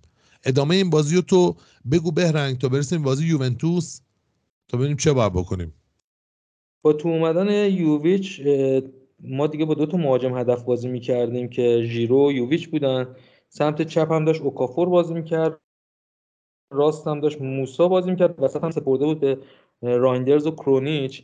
و اگه میدیدیم این بود که از اینجا به بعد خیلی میلان دیگه برنامه خاصی نداشت بعد از گل دوم لچه و بیشتر اصلا رو به بازی مستقیم آورده بود و داشت سعی میکرد که با حرکت‌های فردی یا توپایی که میریزه اونجا حالا ژیرو یا یوویچ بتونن یه تأثیری رو توپ بذارن به گل برسن که موفق هم نشد. ما عدلی لوفتوسچیک و رومرو هم رو نیمکت داشتیم که با اینکه یه تعویض دیگه از تعویضای میلان مونده و پیولی کلا ازشون استفاده نکرد. همونجوری هم که گفتی دقیقه نود و سه ژیرو هم اخراج شد، بازم اخراجی دادیم دیگه، داریم عادت میکنیم به این اخراجی دادن و اخراجی و کارت زردا و مصدومیت ها. و اتفاقی که افتاد این بود که بعد از جر و بحث شدیدی که با داور کرد و از اینکه کارتو گرفت، کمیته داوران در نهایت تصمیم گرفت که ژیرو رو به جای یه جلسه دو جلسه محروم کنه و جلوی فیورنتینا و فروزیننه ما ژیرو رو نداریم. حالا امیدوارم که با یوویچ بازی آغاز نکنیم، حداقل اوکافوره یه کاری حداقل حداقل برامون میدوه. یوویچ هیچ کاری نمیکنه. بازی نیمه بازی در نهایت دو دو تموم شد، در حالی که بازی دستمون بود. تو پنج دقیقه دو تا گل خوردیم متاسفانه و بعد از گل هم کلا نتونستیم کار خاصی بکنیم، حتی موقعیت گلی خلق کنیم و دوباره مثل بازی با ناپولی، بازی که دو هیچ برده بودیم و با دو دو عوض کردیم. ببین اگه یاد باشه اولین اپیزودی که با هم گرفتیم گفتم که میلان یازده تا بازی داره، هشت تاش خیلی سخته، یعنی بازی سنگین و سختیه، سه تاش بازی راحت تره. اونجاست که عیار تیم پیولی معلوم میشه. به نظر من عیار تیم پیولی دیگه کم کم معلوم شده و ما حتی بوده.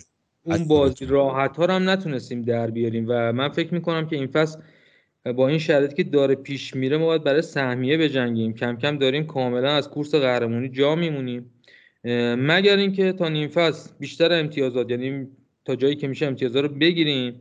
و با توجه اینکه اینتر و یووه یه بازی مستقیم با هم دارن و هر کدوم یه بازی با ناپولی دارن، اونجا امتیاز رو دست بدن ما دوباره بتونیم خودمون رو به اینتر و یووه نزدیک کنیم.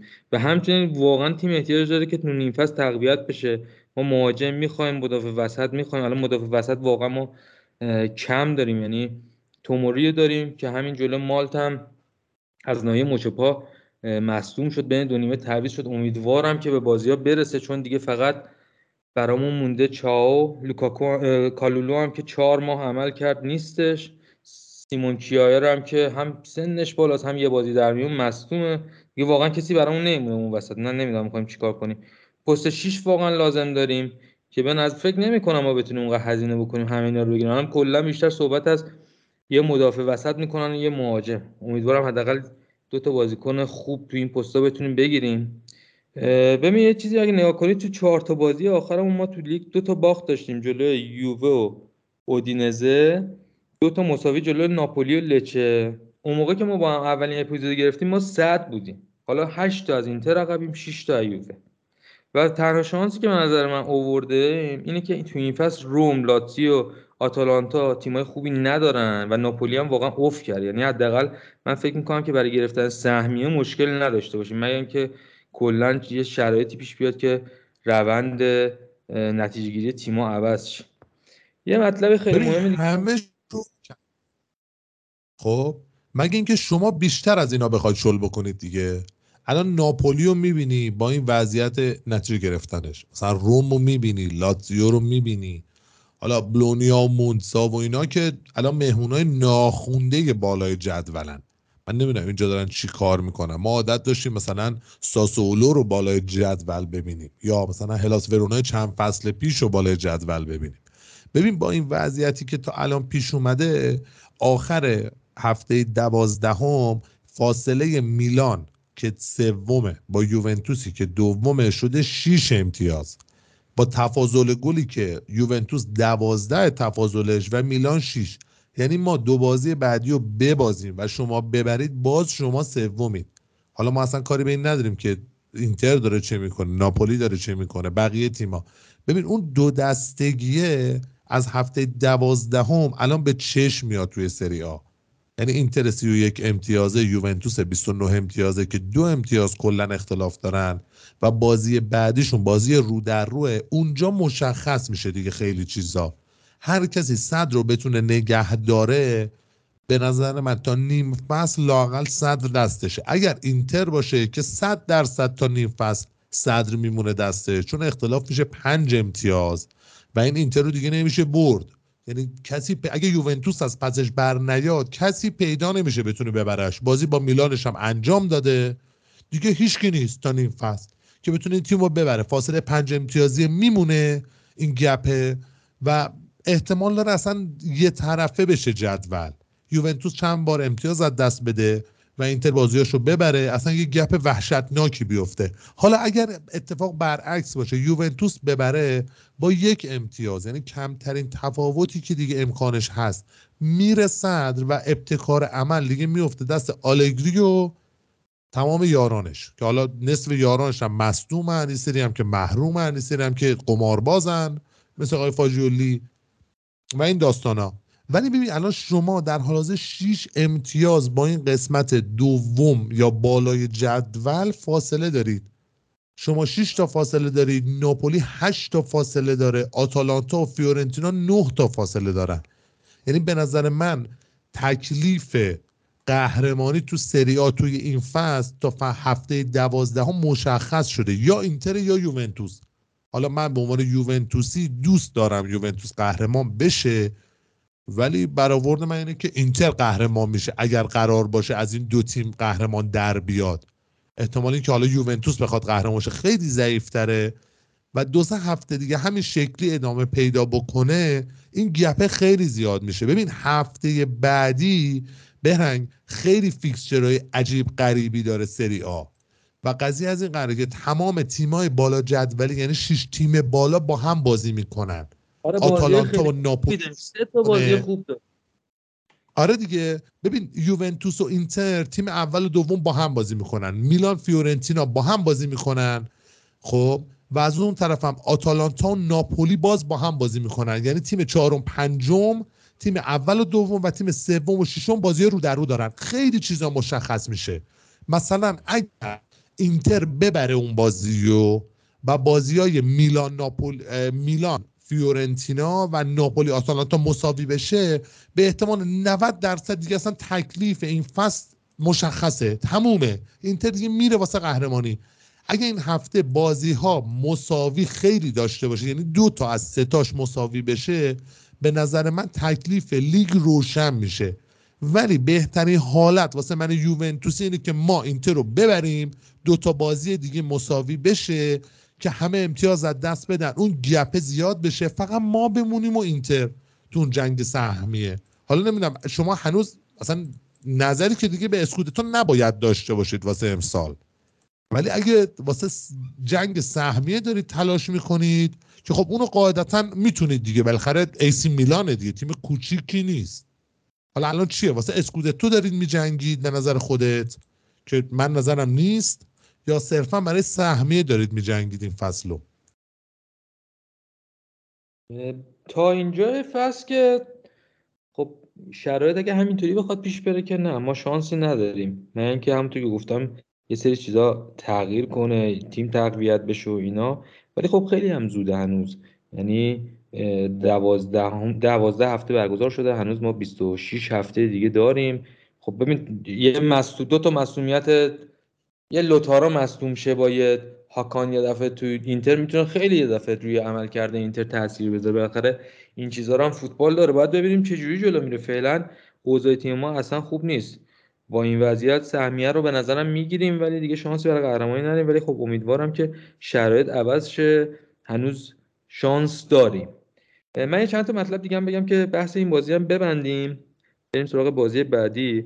ببین جدا از عملکرد پیولی این فصل ما با دو تا معضل اساسی و جدی روبرویم. یکی گرفتن کارت زرد زیاده. ببین ما از اول فصل تا حالا بیست و چهار تا کارت زرد گرفتیم که بعد از لچه با بیست و هشت تا بیشترین تعداد کارت رو داریم توی تیم‌های سری آ، و کارت قرمز هم با چهار تا کارت قرمز بیشترین تعداد کارت قرمز رو بین تیم‌ها داریم. خب این خیلی بده. معمولا هم که جایگزینای خوبی نداریم برای بازیکنانی که محروم میشن.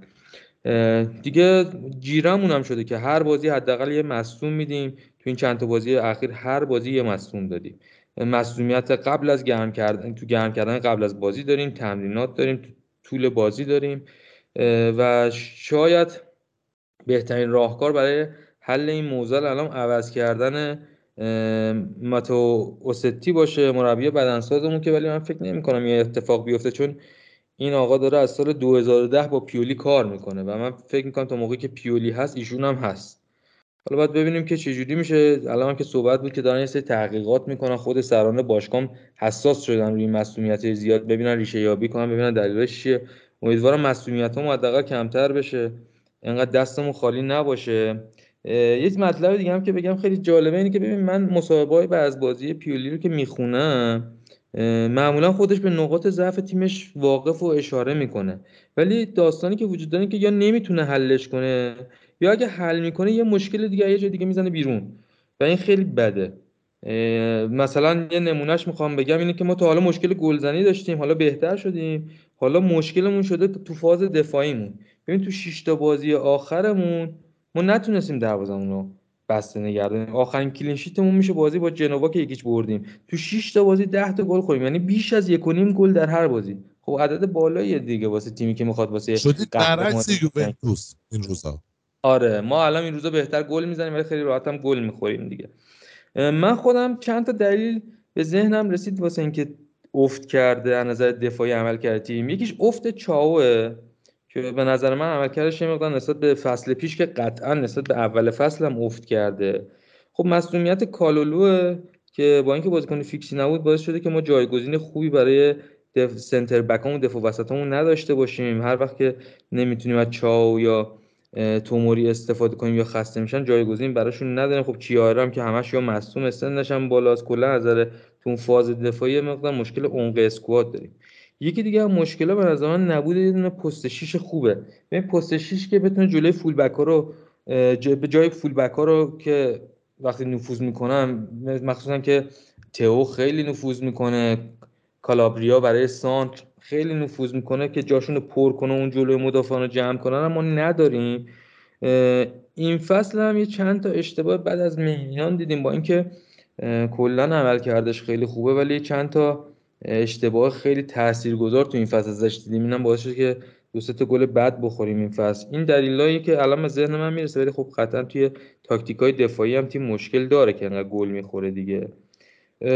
در نهایت من فکر میکنم که باید ببینیم که پیولی جلوی فیورنتینا دورتموند چه نتیجه‌ای میگیره. تیمش خیلی میتونه تو سرنوشتش به نظر من تاثیرگذار باشه، ولی من فکر نمی حقیقتا من به شخصه فکر می‌کنم که تا آخرین این فصل در خدمتش هستیم. یه چند تا خبر کوچیک دیگه هم بدم. یکی این که آقای فلورنزی هم داره یعنی درگیر اون داستان شرط بندی شده.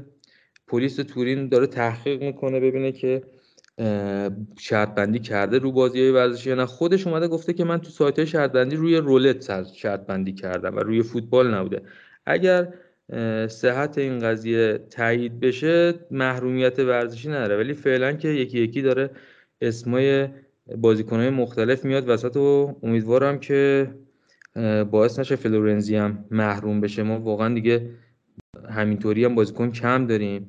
یه خبر خیلی خوبی هم که برای میلان تو این روزا میشه داد اینه که بن ناصر بن ترکیب برگشته. واقعا اومدن بن ناصر به نظر من خیلی باعث میشه که عمل کرده خط هافک میلان بهتر بشه. شاید تو پست شیش بتونه مشکل ما رو تا یه حدی حل کنه. و یکی دیگه هم این که کرونیچ هم که خوشبختانه توی تمدید به بنبست خورده مذاکراتش با سرای میلان. الان فنرباخچه هم دوباره داره تلاش میکنه شاید بتونه ژانویه بگیرتش. امیدوارم که میلان حداقل بتونه یه پول کوچیکی هم شده ازش به دست بیاره، یه جای دیگه سرمایه‌گذاری کنه. و آخرین چیزی هم که میخوام در مورد میلان بگم اینه که پاولو مالدینی بزرگ اسطوره عزیزمونم داره صحبت از این بشه میشه که بره جزو کادر مدیریت کادر مدیریتی منچستر و امیدوارم که تو میلان که قدرشو ندونستن ولی هر جا که میره موفق باشه. من در مورد بازی میلان دیگه صحبتی ندارم، بریم سراغ بازی‌های بعدی. آقا چند روز پیش روی یوتیوب یوونتوس یه ویدیوی منتشر شد که منتسب بود به اون بزرگوار جناب آقای کاکرو که تو اون انیمیشن فوتبالیستا اگر خاطرتون باشه که نود و نه درصد مخاطبین باید قاعدتا خاطرشون باشه، یه ویدیوی پخش شد، انیمیشنی بود که این کاکرو اومد رو توی زمین یه شوت کرد، یه ببری پشتش اومد. داستان از این قرار بود که تو اون انیمیشن فوتبالیستا کاکرو در اون اواخر از ژاپن میرفت به یوونتوس میپیوست. حالا من یه سورسی رو پیدا کردم در مورد آقای کاکرو که تو انیمیشن این اسمش هیوگا بوده. وقتی دوبلش ده این فیلم کردنش کاکرو یوگا، یعنی کاجیرو هیوگا اصلا تغییر کرده کلا.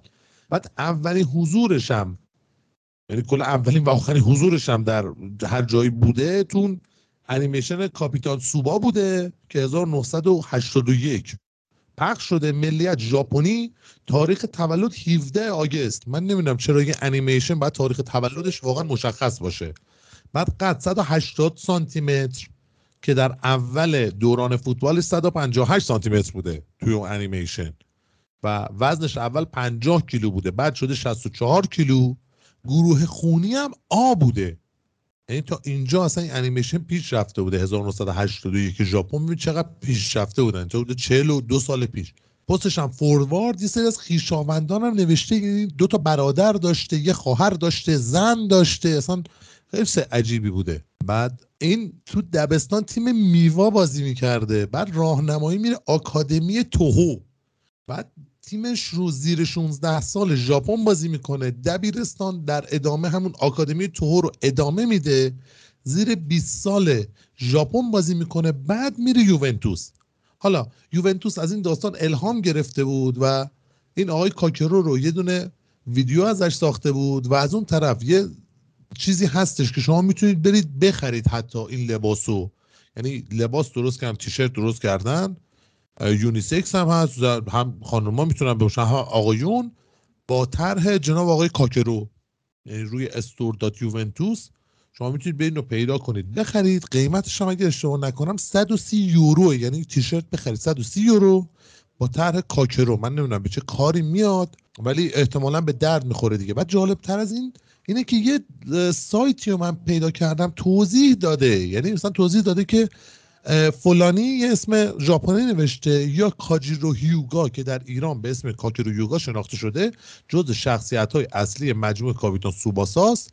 کاکرو رقیب, رقیب اصلی و سرسخت سوباسا و واکیبایاشیه. واکیبایاشی رو کچله بود اگه اشتباه نکنم و برای تیم ژاپن شماره نه میپوشیده. کاکرو نشون داده که میتونه یکی از بهترین بازیکن فوتبال ژاپن باشه و با نایب قهرمانی در مسابقات دبستان در مسابقات دبستان وارد آکادمی توهو شد.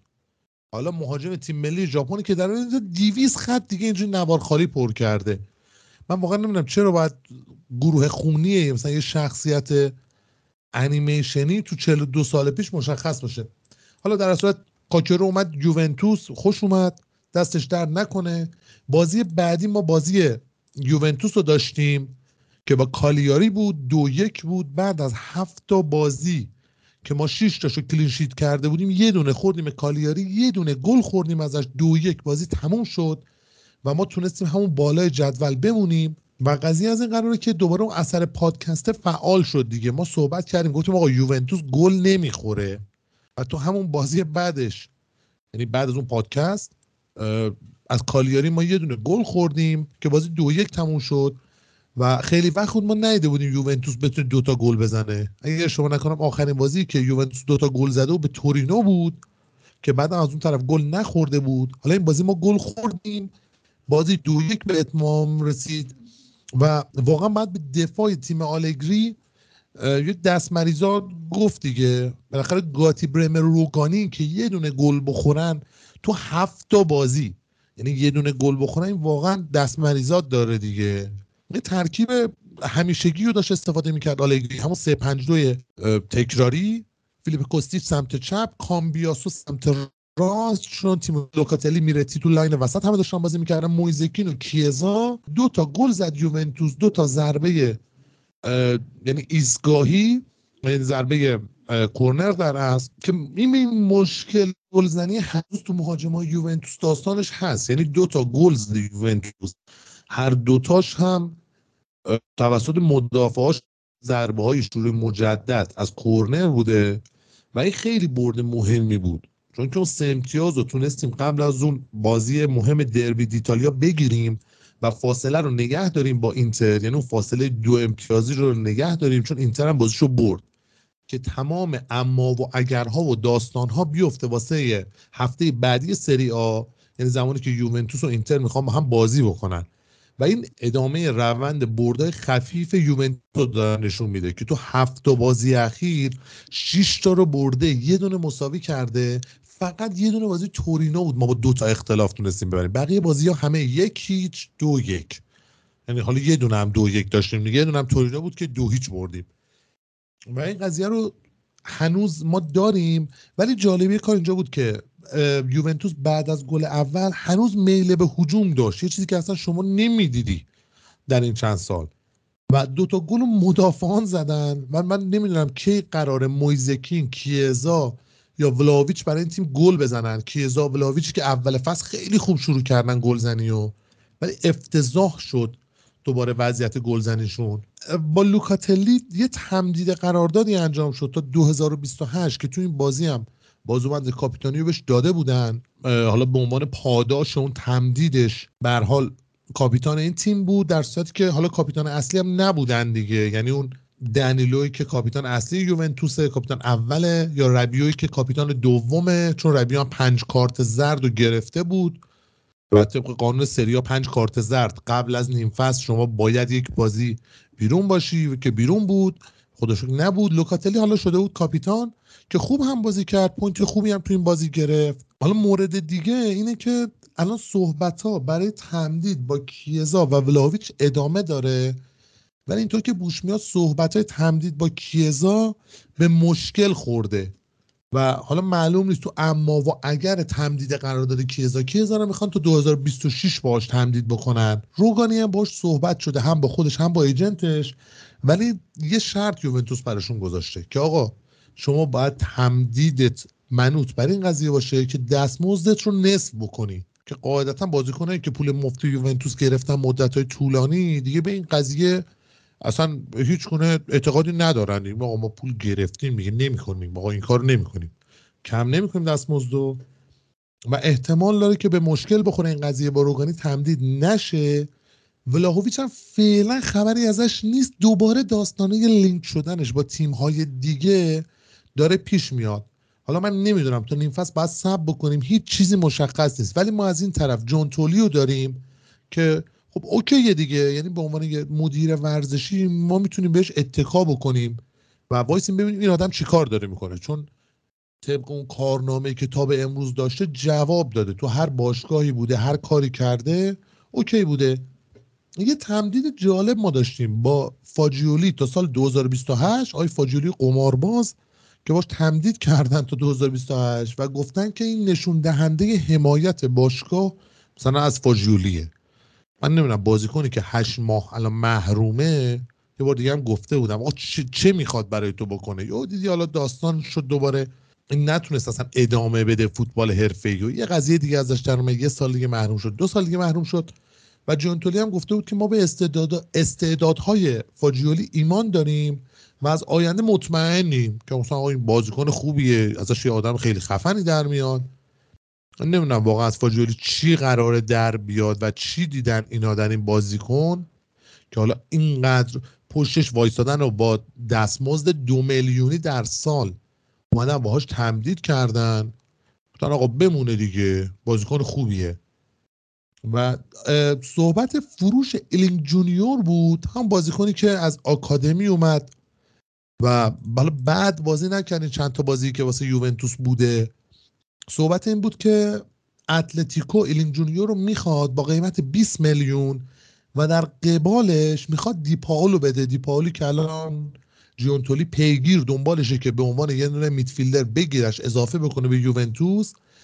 و از اون طرف موراتا رو هم باز دوباره لینک کردن با یوونتوس، یعنی آلوارو موراتا اصلا نگونبخت بیچاره، هی میره میاد هی میره میاد، یعنی آلوارو موراتا آلوارو موراتا در سن سی و یک سالگی این در به در سال دو هزار و چهارده تا دو هزار و شانزده دو سال یوونتوس بوده، بعد رفته رال، یک سال رال بوده، بعد رفته دو سال چلسی، بعد قرضی رفته اتلتیکو، بعد قرارداد دائمی کرده اتلتیکو باش توی آگست دو هزار و بیست همونجا قرضش داده به یوونتوس، دو سال یوونتوس بوده، پنجاه بار دوباره از دو هزار و بیست و دو تا الان لینک شده با یوونتوس، که الان دوباره بحث اینه که آقا ایلینگ جونیور رو بدن، دی پاولو موراتا رو بدن، یه پولی حالا در قبالش احتمالاً بگیرن.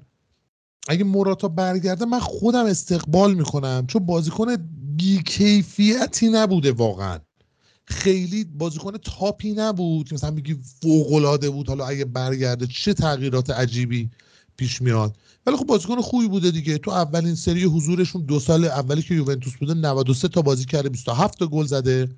بار دوم دوباره دو سال یوونتوس بوده، از دو هزار و بیست تا دو هزار و بیست و دو نود و دو تا بازی بوده، سی و دو تا گل زده و در کل بازیکن خوبی به نظر میاد. استرایکر دیگه، یعنی سنترال فوروارده، نه وینگ وینگ راست نه وینگ چپه. احتمالاً این بخواد بشه جایگزین ولاهویچ، یعنی اگر موراتا بیاد به نظر من این حالت ترکیب سه پنج دو یوونتوس یک کمی تغییر میکنه، مویز یه لول میان عقب‌تر، چون موراتای امروز از هر دوتای این، از مویزکین که خیلی سرتره، از ولاهویچ هم سرتره، چون واقعا ولاهویچ این روزا خیلی اوضاع اوکی نداره و ما چیز خاصی ازش نمیبینیم و همین یوونتوس فعلا صحبتی نداره، با همین حالت داریم میریم جلو، با همین بردای خفیف و امیدوارم که ادامه پیدا بکنه این قضیه. حالا تا هفته بعد که ما ببینیم جلوی اینتر یووه قراره چیکار بکنه و امیدوارم که ببره و ابتکار ابتکار عمل و کلا به دست بگیره تا ببینیم چه میشه دیگه. بهترین اتفاق برای یوونتوس همینه. خب ببین بازی ناپولی با امپولیو تو دیدی درسته؟ آره سام، ببین قبل از اینکه بریم سراغ بازی ناپولی من چند تا چیز برای درباره بازی یووه هم بگم. ما صحبت در مورد یوونتوس داری؟ بگو صحبت از در مورد یوونتوس. ببین اولا که اگه بازی دیده باشید دو تا نیمه کاملا متفاوت دیدیم. نیمه اول بازی خیلی کسل کننده بود، ولی نیمه دوم بازی بود که ما از دیدنش لذت بردیم. همونجوری هم که گفتی بازی سه تا گل داشت که هر سه تاش رو شروع مجدد بود، که هر دو تا گل یووه را مدافعینش زدن. نبود ربیو هم اومده و میرتی پر کرده بود، ولاهویچ هم دوباره از اول نذاشته بود تو. این اول من اولین بار بود فکر کنم که کامبیاسور سمت راست میدم، معمولا کامبیاسور سمت چپ میدم که یا فیکس حالا بازی میکنه یا به جای فیلیپ کوستیچ میاد تو زمین. و جالبه که بازیکنی به مثل کامبیاسور که تو یوونتوس بیشتر مغاز ذخیره است به تیم ملی ایتالیا دعوت میشه، اولین بارش هم از سال لفت بازی میکنه کامبیاسور. آره ولی این بازی رایت گذاشته بود دیگه. بعد برای آره چون اول نبود، از بی بازی کنیه، از بدبختیه که بازیکن چپ و راست بازی میده. نه میرتی بهتره سمت راست به نظرم. میرتی واقعا وقتی که راست برای یوونتوس بازی میکنه اصلا قشنگ سمت راست شما فلج میشه، اصلا اون کارایی که باید داشته باشه نمیتونه بره و بیاد. میرتی اون سرعت رو نداره، اون توان رو نداره، راست بازی نمیکنه. ببین میرتی اتاکی میدفیلدره. خب ببین مکنی راست بازی میکنه. مکنی منظورم بود گفتم میرتی. آره در اصل ویا سمت راسته، اگر نباشه مکنی متمایل‌تر به راست که لب خط بازی میکنه. آره ولی خب نمیتونه اونجا دیگه، جاش نیست واقعا. حالا بنده خدا کامبیاسورم برای اولین بار، من نمیدونم واقعا چه مدل دعوت کردن، تیمی که بازیکنی که تو تیم خودش ذخیره است بیشتر بازی‌ها رو رو نیمکت بازی شروع میکنه دعوت میشه. حالا بنده خدام مصدوم شد فکر کنم، نتونست بازی کنه واسه تیم ملی ایتالیا، سابقه بازی هم هنوز نداره. به من یه چیزی که جالب بود اول بازی که شد داشتم نیمکت یووه رو نگاه می‌کردم، فقط میشه گفت ولاهویچ و میلیک بازیکن‌های اسم و رسمدار بودن، بقیه همونجوری که تو گفتی مال نکست نکست جنریشن و اینا بودن. خیلی عجیب بود، خیلی نیمکت خالی داشت یووه. یکی دیگه از چیزای جالبی که ببین یه سوال، ببین به نظر من کلا یکی از دلایلی که مقدار کیزا اوف کرده، کیزا تو سیستم چهار سه سه خیلی بیشتر از سیستم سه پنج دو جواب میده. وقتی که وینگر باشه کلا خیلی بازیکنیه که میتونه تاثیر بیشتری رو تیم بذاره، ولی متاسفانه الان میبینیم که بیشتر بازی‌ها داره به عقل مویزکین به عنوان یکی از دو تا مهاجم جلوتون بازی میکنه. نظر تو چیه در مورد این قضیه؟ آقا اصلا کیزا وینگ چپه. خب اگر وینگ چپ هم بازیش ندن، این بازیکن در بهترین حالت یه دونه لفت میدفیلدره. من نمیدونم چه اصراریه اینو تو سه پنج دو بازی بده. البته میدونم چه اصراری ها، اصرار برای این قضیه است که فلیپ کوستیچو سمت چپ بازی بده. حالا دو تا بازی تعویضش نمیکنه، ولی بازی قبلی فلیپ کوستیچو سمت چپ بازی میداد، حالا یا کیزا رو به عنوان فوروارد بازی میداد یا اصلا بازی نمیداد. اگرم بازی بود فوروارد بود درست، یعنی یه استرایکر به تمام معنا نیست کیزا. یه بازیکنیه که بهتر از سمت چپ حالا یا وینگ بازی کنه یا میدفیلدر بازی کنه. بعد کاملا درست میگی، تو سه پنج دو کیزا جواب نمیده. کیزا بازی کنه یا چهار سه سه است یا سه چهار سه و اونم سمت چپ. حالا نمیدونم چه اصراری داره آقای آلگری، یا از کمبود بازیکنه که البته اینم هست، ما مثلا وینگر راست نداریم، مثلا کلا چنجی وجود نداره تو یوونتوس، آقا وینگر راست نداره این تیم، تموش به همین خاک بر سر شده.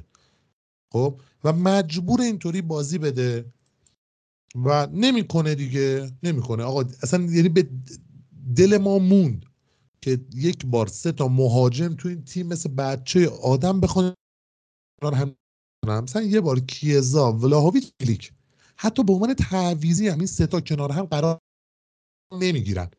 صد درصد یکیشون یا دو تاشون میان بیرون، یکی دو تا دیگه میان تو. هیچ وقت این سه تا کنار هم نیستن. حالا نظر منه. حالا امیدوارم تو فصل بعدی اگر اینا تمدید بکنن و بمونن و مربی عوض بشه، شاید توی یه چهار سه سه یا یه سه چهار سه ما بتونیم این سه تا عزیز رو کنار هم ببینیم.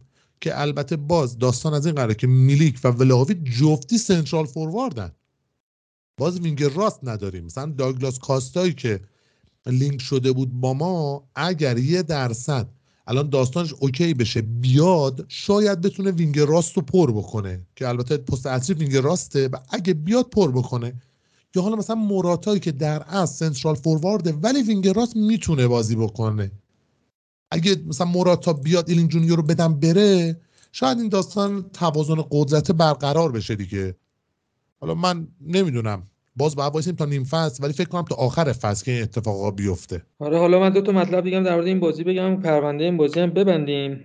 ببین یکی که خیلی جالب بود، ما داشتیم دقیقاً اپیزود قبلی میگفتم که من یووه از رو هوا گل نمیخوره، چرا فیورنتینا همش داشت توپ میریخت و فلان این حرفا. ببین این بازی رو توپای هوایی اصلا عملکرد مدافعین یووه خوب نبود. گلو که از روز ضربه سر خوردین، خیلی صحنه عجیبی هم بود، برمر بود، روگانی بود، کامبیاسو بود، بعد دو سنا پاشد رو سرشون هد زد زد تو گل. یعنی سه نفر بازیکن یووه اونجا بودن، برمر و روگانی. نمیدونم دیگه، یه ذره ب... عجیب بود که برمر روگانی انقدر یه نفر پاشد رو سرشون سر بزنه. یکی این مورد خیلی برام عجیب بود، اثر پادکست انگار گرفت اینو. یکی هم که ما هر بازی میگیم ولی من میخوام دوباره اشاره کنم که فیلیپ کوستیچ باز همین بازی فوق‌العاده بازی کرد، بهترین بازیکن میدان شد، تقریبا دو تا پاس گل داد، ولی این کرنره که توپ قضا و قدر و اینا خورد به روگانی هر جور بود رفت تو گل، و مثل اینکه پاس گلشو به نام کوستیچ ثبت نکردن، فقط اون ست پیسی که کشید گل اولی که تیم زد و ثبت کرد. ببین شش تا خلق موقعیت داشت این بازی که سه تاش بیگ چانس بوده. یعنی اگر تمام بار حمله یوونتوس افتاده رو سمت چپش، ولی خب کوستیچ داره از پس کار برمیاد و واقعا من میتونم بگم یکی از بهتریناتونه. شاید بین سه تا بخوایم در نظر بگیریم تو بازی بازیکن این پس یوونتوس، کوستیچ یکی یکی از اوناست که واقعا بازی فوق‌العاده‌ای داشته. یه مطلب کوچیکم دیگه هم بگم که متاسفانه بازی‌های یووه، حتی تیم‌های الگری همیشه اینطوری ان دیگه، بازی‌های یووه جذاب نیست واقعا.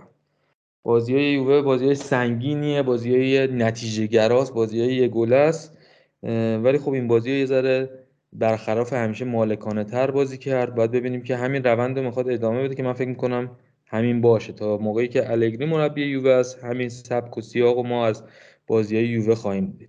من دیگه در مورد این بازی هم صحبتی ندارم. همینه، این داشت بازی خط و نشونی مثلا واسه اینتر میکشید که آقا مثلا ما بلدیم حمله کنیم، آقا مثلا ما بلدیم فلان. بعد دیدیم که دوباره بازی دو هیچ وقتی دو یک شد دیگه اونجا نشون داد آقا ما دیگه بلد نیستیم حمله کنیم، ما بلدیم دفاع کنیم. اینتر دهنش سرویسه، هر کاری بخواد بکنه دفاع رو خوب بلدیم.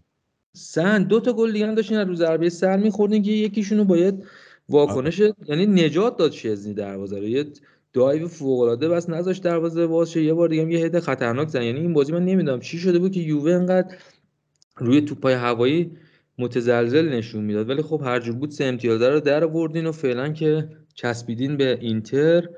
ببینیم که بازی هفته پیش چی میشه که واقعا خیلی بازی حساسیه هفته بعد. آره دیگه هفته بعدی دربی ایتالیا رو داریم که واقعا بازی عجیب غریب و وحشتناکیه. حالا امیدوارم به خیر بگذره، چون که من اصلا خوشبین نیستم به این قضیه و اتفاقاتی که تو بازی میفته با این تعداد مصدومایی که یوونتوس داره.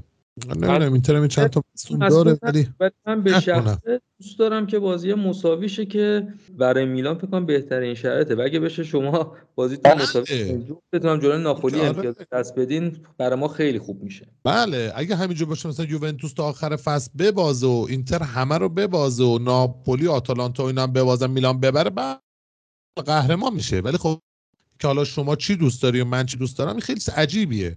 اون بازی به نظر من برنده خواهد داشت، هر کی چک اولو بزنه برده دیگه اون بازی، حالا یا اینتر یا یووه. ولی خب وزنه به سمت یوونتوس دیگه، چون بازی توی آلیانز شانس بیهود از اون گیر گرفت همیشگی براش پیش نیاد، بخواد دو تا بخوره سه تا بخوره یا اون داستانای چند سال اخیر در مقابل اینتر که واقعا اذیت کن شده. معلوم نیست چه برنامه‌ای دارن برای بازی جلوی اینتر. حالا تو آخرین بازی مهم این هفته هم ناپولی یکیچ به امپولی باخت تو زمین خودش و من واقعا نمیدونم دیگه، من صحبتی در مورد این بازی ندارم.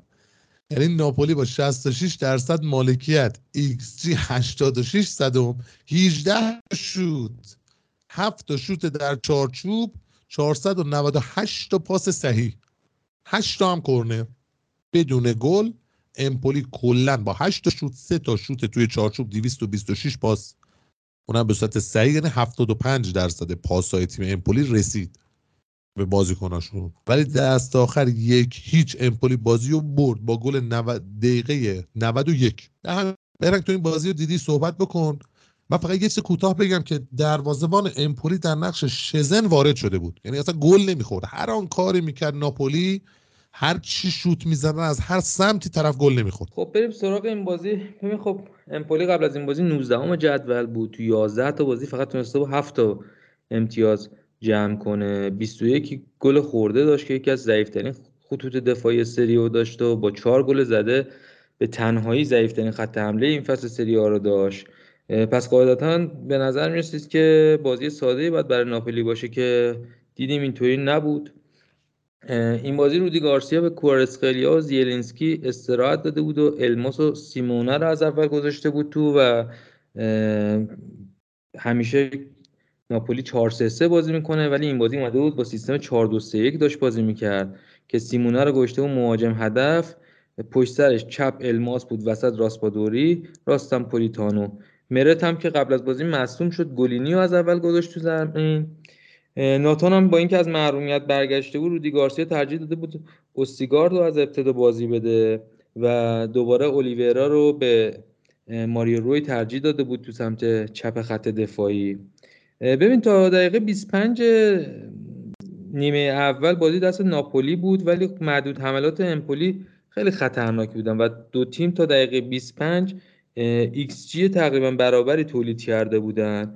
از دقیقه بیست و پنج به بعدم ناپولی بازم صاحب توپ میدان بود، اما زهر عملاتش خیلی کمتر شده بود. نیمه اول بازی خب جذاب بود با اینکه چند تا موقعیت گل داشت، ولی نتیجه صفر صفر شد. کلا ناپولی چون توپو خیلی سریع به گردش در میاره و سرعت پاسکاری بالایی داره، باعث میشه کلا سرعت بازیایی که داره بالا بره و بازیاش جذاب به نظر میرسه. یکی دو تا نکته بگم. اولا که امپولی تو نیمه اول با تعداد شوت بسیار کمتر ایکس جی تقریبا برابر با ناپولی خلق کرد، خیلی جالب بود.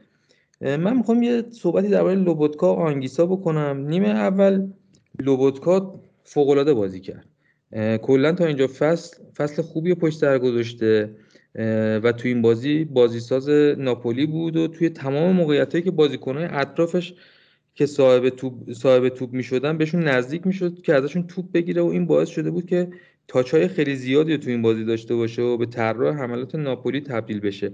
ببین پنجاه و دو بار تو نیمه اول لمس توپ داشت که چهل و پنج تا پاس داده و نود و یک درصد دقت پاس، چهار تا از پنج تا دوئل زمینیش هم برده بود.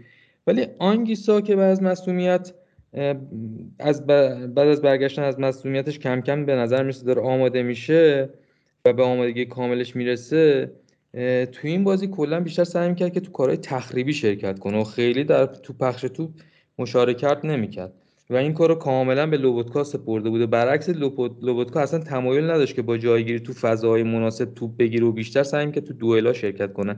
اگه هیت مپ آنگیسا رو تو این بازی نگاه کنین، همیشه تو مرکز زمین حضور نداشت و جابجایی خیلی زیادی توی جاهای مختلف زمین داشت. مثلا اگه بخوایم آمارش رو با لوبوتکا مقایسه کنیم، لوبوتکا پنجاه و دو بار لمس توپ داشت ولی برای آنگیسا این عدد فقط بیست و شش بود. بیست و هشت تا پاس هم کلا بیشتر نداده بود. حتی تو یکی دو سه صحنه هم دیده میشد که میرفت کنار سیمونه جایگیری میکرد، سعی میکرد تو گلزنی کمک کنه. من فکر میکنم که اگه آنگیسا بتونه به روز اوجش برگرده و با این سطح آمادگی که لوبوتکا داره، این دوتا تو کنار هم بتونن یه زوج فوق‌العاده‌ای رو توی خط میانی ناپولی تشکیل بدن و کم کم تیم‌های دیگر اذیت کنن تو بازی رو در رو. یه نکته دیگه هم که تو نیمه اول داشتیم این بود که راسپادوری تو نیمه اول نشون داد که تو پست جدیدش نمیتونه کارایی رو که به عنوان یه مهاجم هدف داره رو داشته باشه و تو نیمه اول بازی اصلا عملکرد خوبی نداشت. حتی دو سه بار هم اقدام به شوت زنی کرد که دقت شوتاش خیلی پایین بود و با فاصله‌های زیاد از کنار دروازه بیرون میرفت.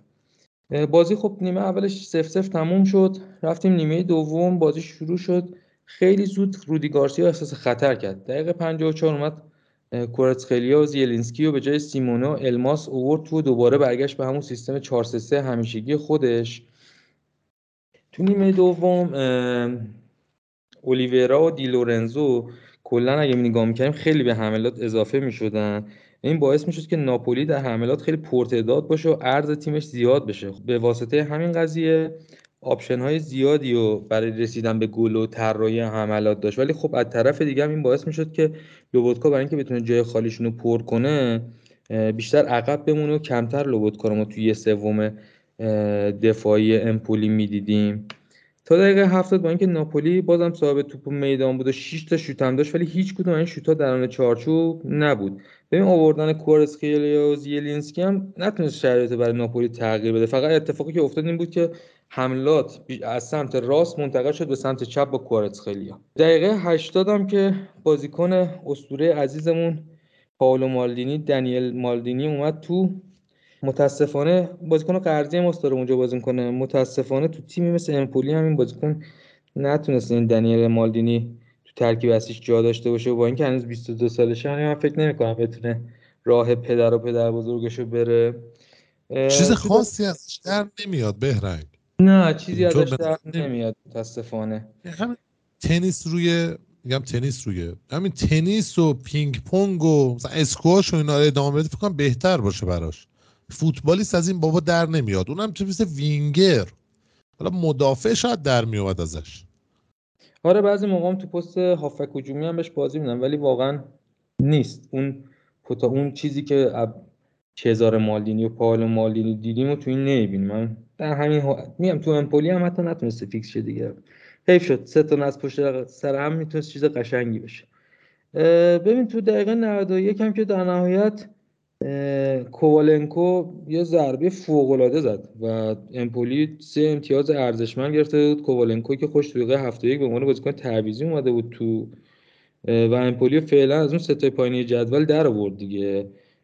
در نهایت هم که ناپولی تو شرایط این بازی رو باخت که شصت و شش درصد مالکیت توپ داشت، هجده تا شوت به سمت دروازه امپولی زده بود. البته با این هجده تا شوت فقط تونسته بود که یه اکسپکتد گل هشتاد و شش صدم رو تولید کنه که خب با این تعداد شوت عدد پایینی به حساب میاد و من فکر میکنم که ادامه‌شو تو بگو که چه اتفاقایی بعدش افتاد برامون. حالا بعد از این بازی جناب رودی گارسیا بالاخره اخراج شد. یعنی بعد از اون نتایج کثافتی که داشت میگرفت این چند وقت اخیر تو ناپولی و انتظارشو داشتیم که اخراج بشه، با یونیون برلین مساوی کرده بود، یه سالرنیتانا رو برده بود، با میلان دوباره مساوی کرده بود، از اون طرف یونیون برلین رو برده بود، ورونا رو برده بود، به ناپ... به فیورنتینا و مادرید باخته بود و بعد از این همه داستان و جنجال و فلان و بیسار تایتل هولدر توی هفته دوازدهم سری آ چهارمه،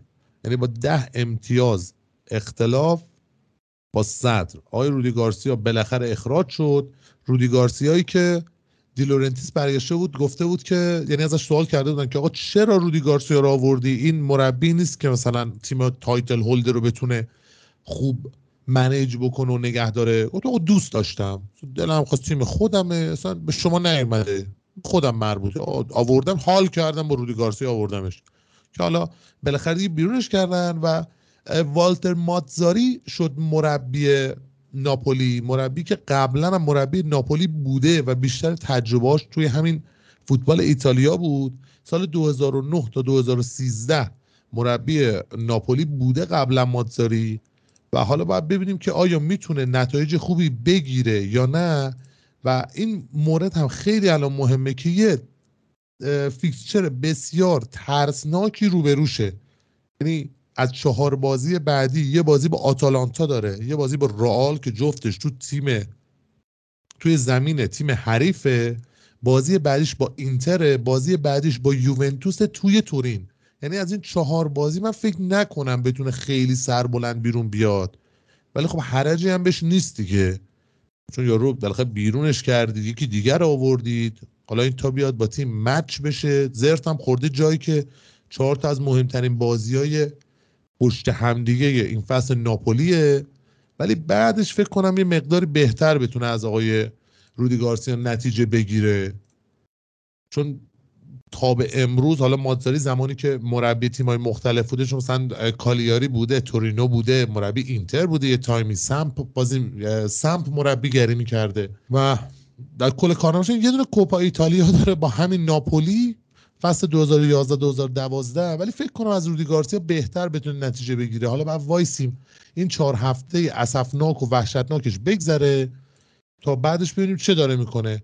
بقیه بازی‌های هفته ببین، برعکس چیزی که تو میگی، من از نظر من رودی گارسیا زود اخراج شد، حداقل تا نیم فصل میتونست بهش فرصت بده. ببین این تیم الان چهارم جدوله، خیلی وضعش خراب نیست، دستش ده خیلیه. آخه ببین تیمی که تقویت که نشد، چیزی بهت بگم، تیم اینجا رو دست داد. الان ببین ببین الان دقیقه شصت و چهار بازی فرانسه با گیلبرتاره یا همون جبل الطارق، فرانسه هشت تا گل زده تا دقیقه شصت و چهار، یعنی هر کسی رد. بعد جالب یه دونه گل به خودی هفت نفر دیگه گل زدن، ربیو گل زده، فوفانا، کومن، کلاس، امباپه، امری، تورام، یعنی همه گل زدن، هشت هیچ. چند تا تیم توی اروپا هستن که کیسه گل بقیه تیم‌ها یک چم همین جزایر فالو دیگه. ببین داشتم در مورد رودی گارسیا میگفتم، ببین تیمیو دادن دستش که تقویت که نشد، به عنوان یه تایتل هولدر هیچ، یه ستونی مثل کیمینجا رو از دست داد. اوسیمن که خب تا اینجای فصل یه بخش زیادی از فصل رو نداشته، به عنوان که کلیدترین بازیکناشون. کوارتز خیلیا آمادگی فصل پیشون نداشته. خب همه اینا تاثیر داره. بعد تو جدولم نگاه کنی فعلا که چهارم چمپیونز لیگ هم تقریبا صعودشون قطعیه، یعنی اون قدم به نظر من دیگه بد نتیجه نگرفته بود که به این سرعت بخوان تو هفته دوازدهم سری آ همون اوایل فصل بخوان اینجوری اخراجش کنن. شاید حداقل تا نیم فصل میتونستن بهش فرصت بدن. اما ببین معمولا مربی جدید، مربی تغییر مربی باعث یه بوست روحی تو تیم میشه و معمولا بعد از تغییر مربی ما حداقل یکی دو تا بازی نتیجه عجیب غریب و خوب از تیم می‌بینیم. و به نظر من حالا ناپولی از پس رئال بر نمیاد، ولی خیلی دست گرمش نگیری در مقابل اینتر و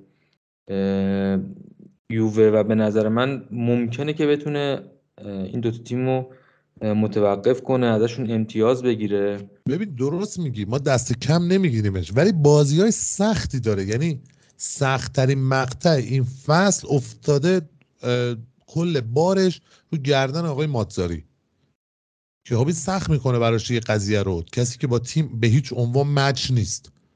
را صحبت در مورد این بازی داری؟ نه، ولی این حرف که میگه درسته، ولی به نظر من تو سری آ الان اگر یکی دو تا تیم باشن که بتونن از یووه، اینتر اینا امتیاز بگیرن، حالا بازیایی که تیمای آندرداگ میان، تیمای بزرگو یقه میکنن، کار ندارم، ولی تو تیمای خوب قطعا یکیشون ناپولیه. و واقعا این دو هفته هفت دو سه هفته هفته‌های خیلی حساسیه برای یووه و اینتر و ناپولی، و ببینیم چه جوری تیم‌ها امتیاز جمع میکنن. دقیقاً این چند هفته بگذره و مخصوصا هفته بعدی اگر بگذره خیلی مشخص. خب حالا تو هفته بعد سالرنیتانا با لاتزیو بازی میکنه، بعدش بازی آتالانتا ناپولیو داریم، میلان فیورنتینا که این دوتا از بازی‌های بسیار مهم هفته دیگه هست. بعد کالیاری مونزا، امپولی ساسولو، فروزینونه جنوا، روم اودینزه که احتمالا روم اودینزه هم یه سف سفتی یکی یکی چیزی رقم بخوره که اودینزه باز همین روند مساویاشو ادامه بده. این فصل هم دوازده تا بازی کرده اودینزه تا به اینجا، هشت تا مساوی کرده، یعنی کلا هشت تا گل زده اودینزه، پانزده تا هم گل خورده. این روند مساویاش فکر کنم ادامه دار بشه. و مهمترین بازی هفته دیگه که نه فقط هفته دیگه، یعنی مهمترین بازی فصل سری آ، یوونتوس اینتر یا همون دربی دیتالیایی که توی تورین برگزار میشه و خیلی چیزا رو مشخص میکنه. بعدش هم بازی هلاس ورونا لچه و بلونیا تورینو رو داریم که اونم خیلی مهم نیست. بعد ببینیم حالا هفته بعد یوونتوس اینتر چه میکنه، از زورشون تا کجا به هم میرسه. من امیدوارم یوونتوس ببره، آتالانتا و میلانم مساوی بکنن با ناپولی و فیورنتینا که ما بریم صد یک مقداری فاصله با شما بیشتر بشه تا لاقل ما که توی هیچ لیگ اروپایی نیستیم و راحت داریم استراحت اونو میکنیم، فقط تو فیفا دی هی داریم مظلوم میدیم، بتونیم آخر این فصل کاری بکنیم. اسکودتو رو بعید میدونم ولی لاغر مثلا دوم بشیم دیگه. رانر خدای حق یوونتوس امسال هست. اینم بازی هفته دیگه. صحبتی داری بهرنگ در مورد این هفته یا دیگه باشه تمام صحبت‌ها برای هفته بعدی؟ صحبتی ندارم. مرسی از شما که همراه ما بودید. تا هفته بعد فعلا خدا نگهدار.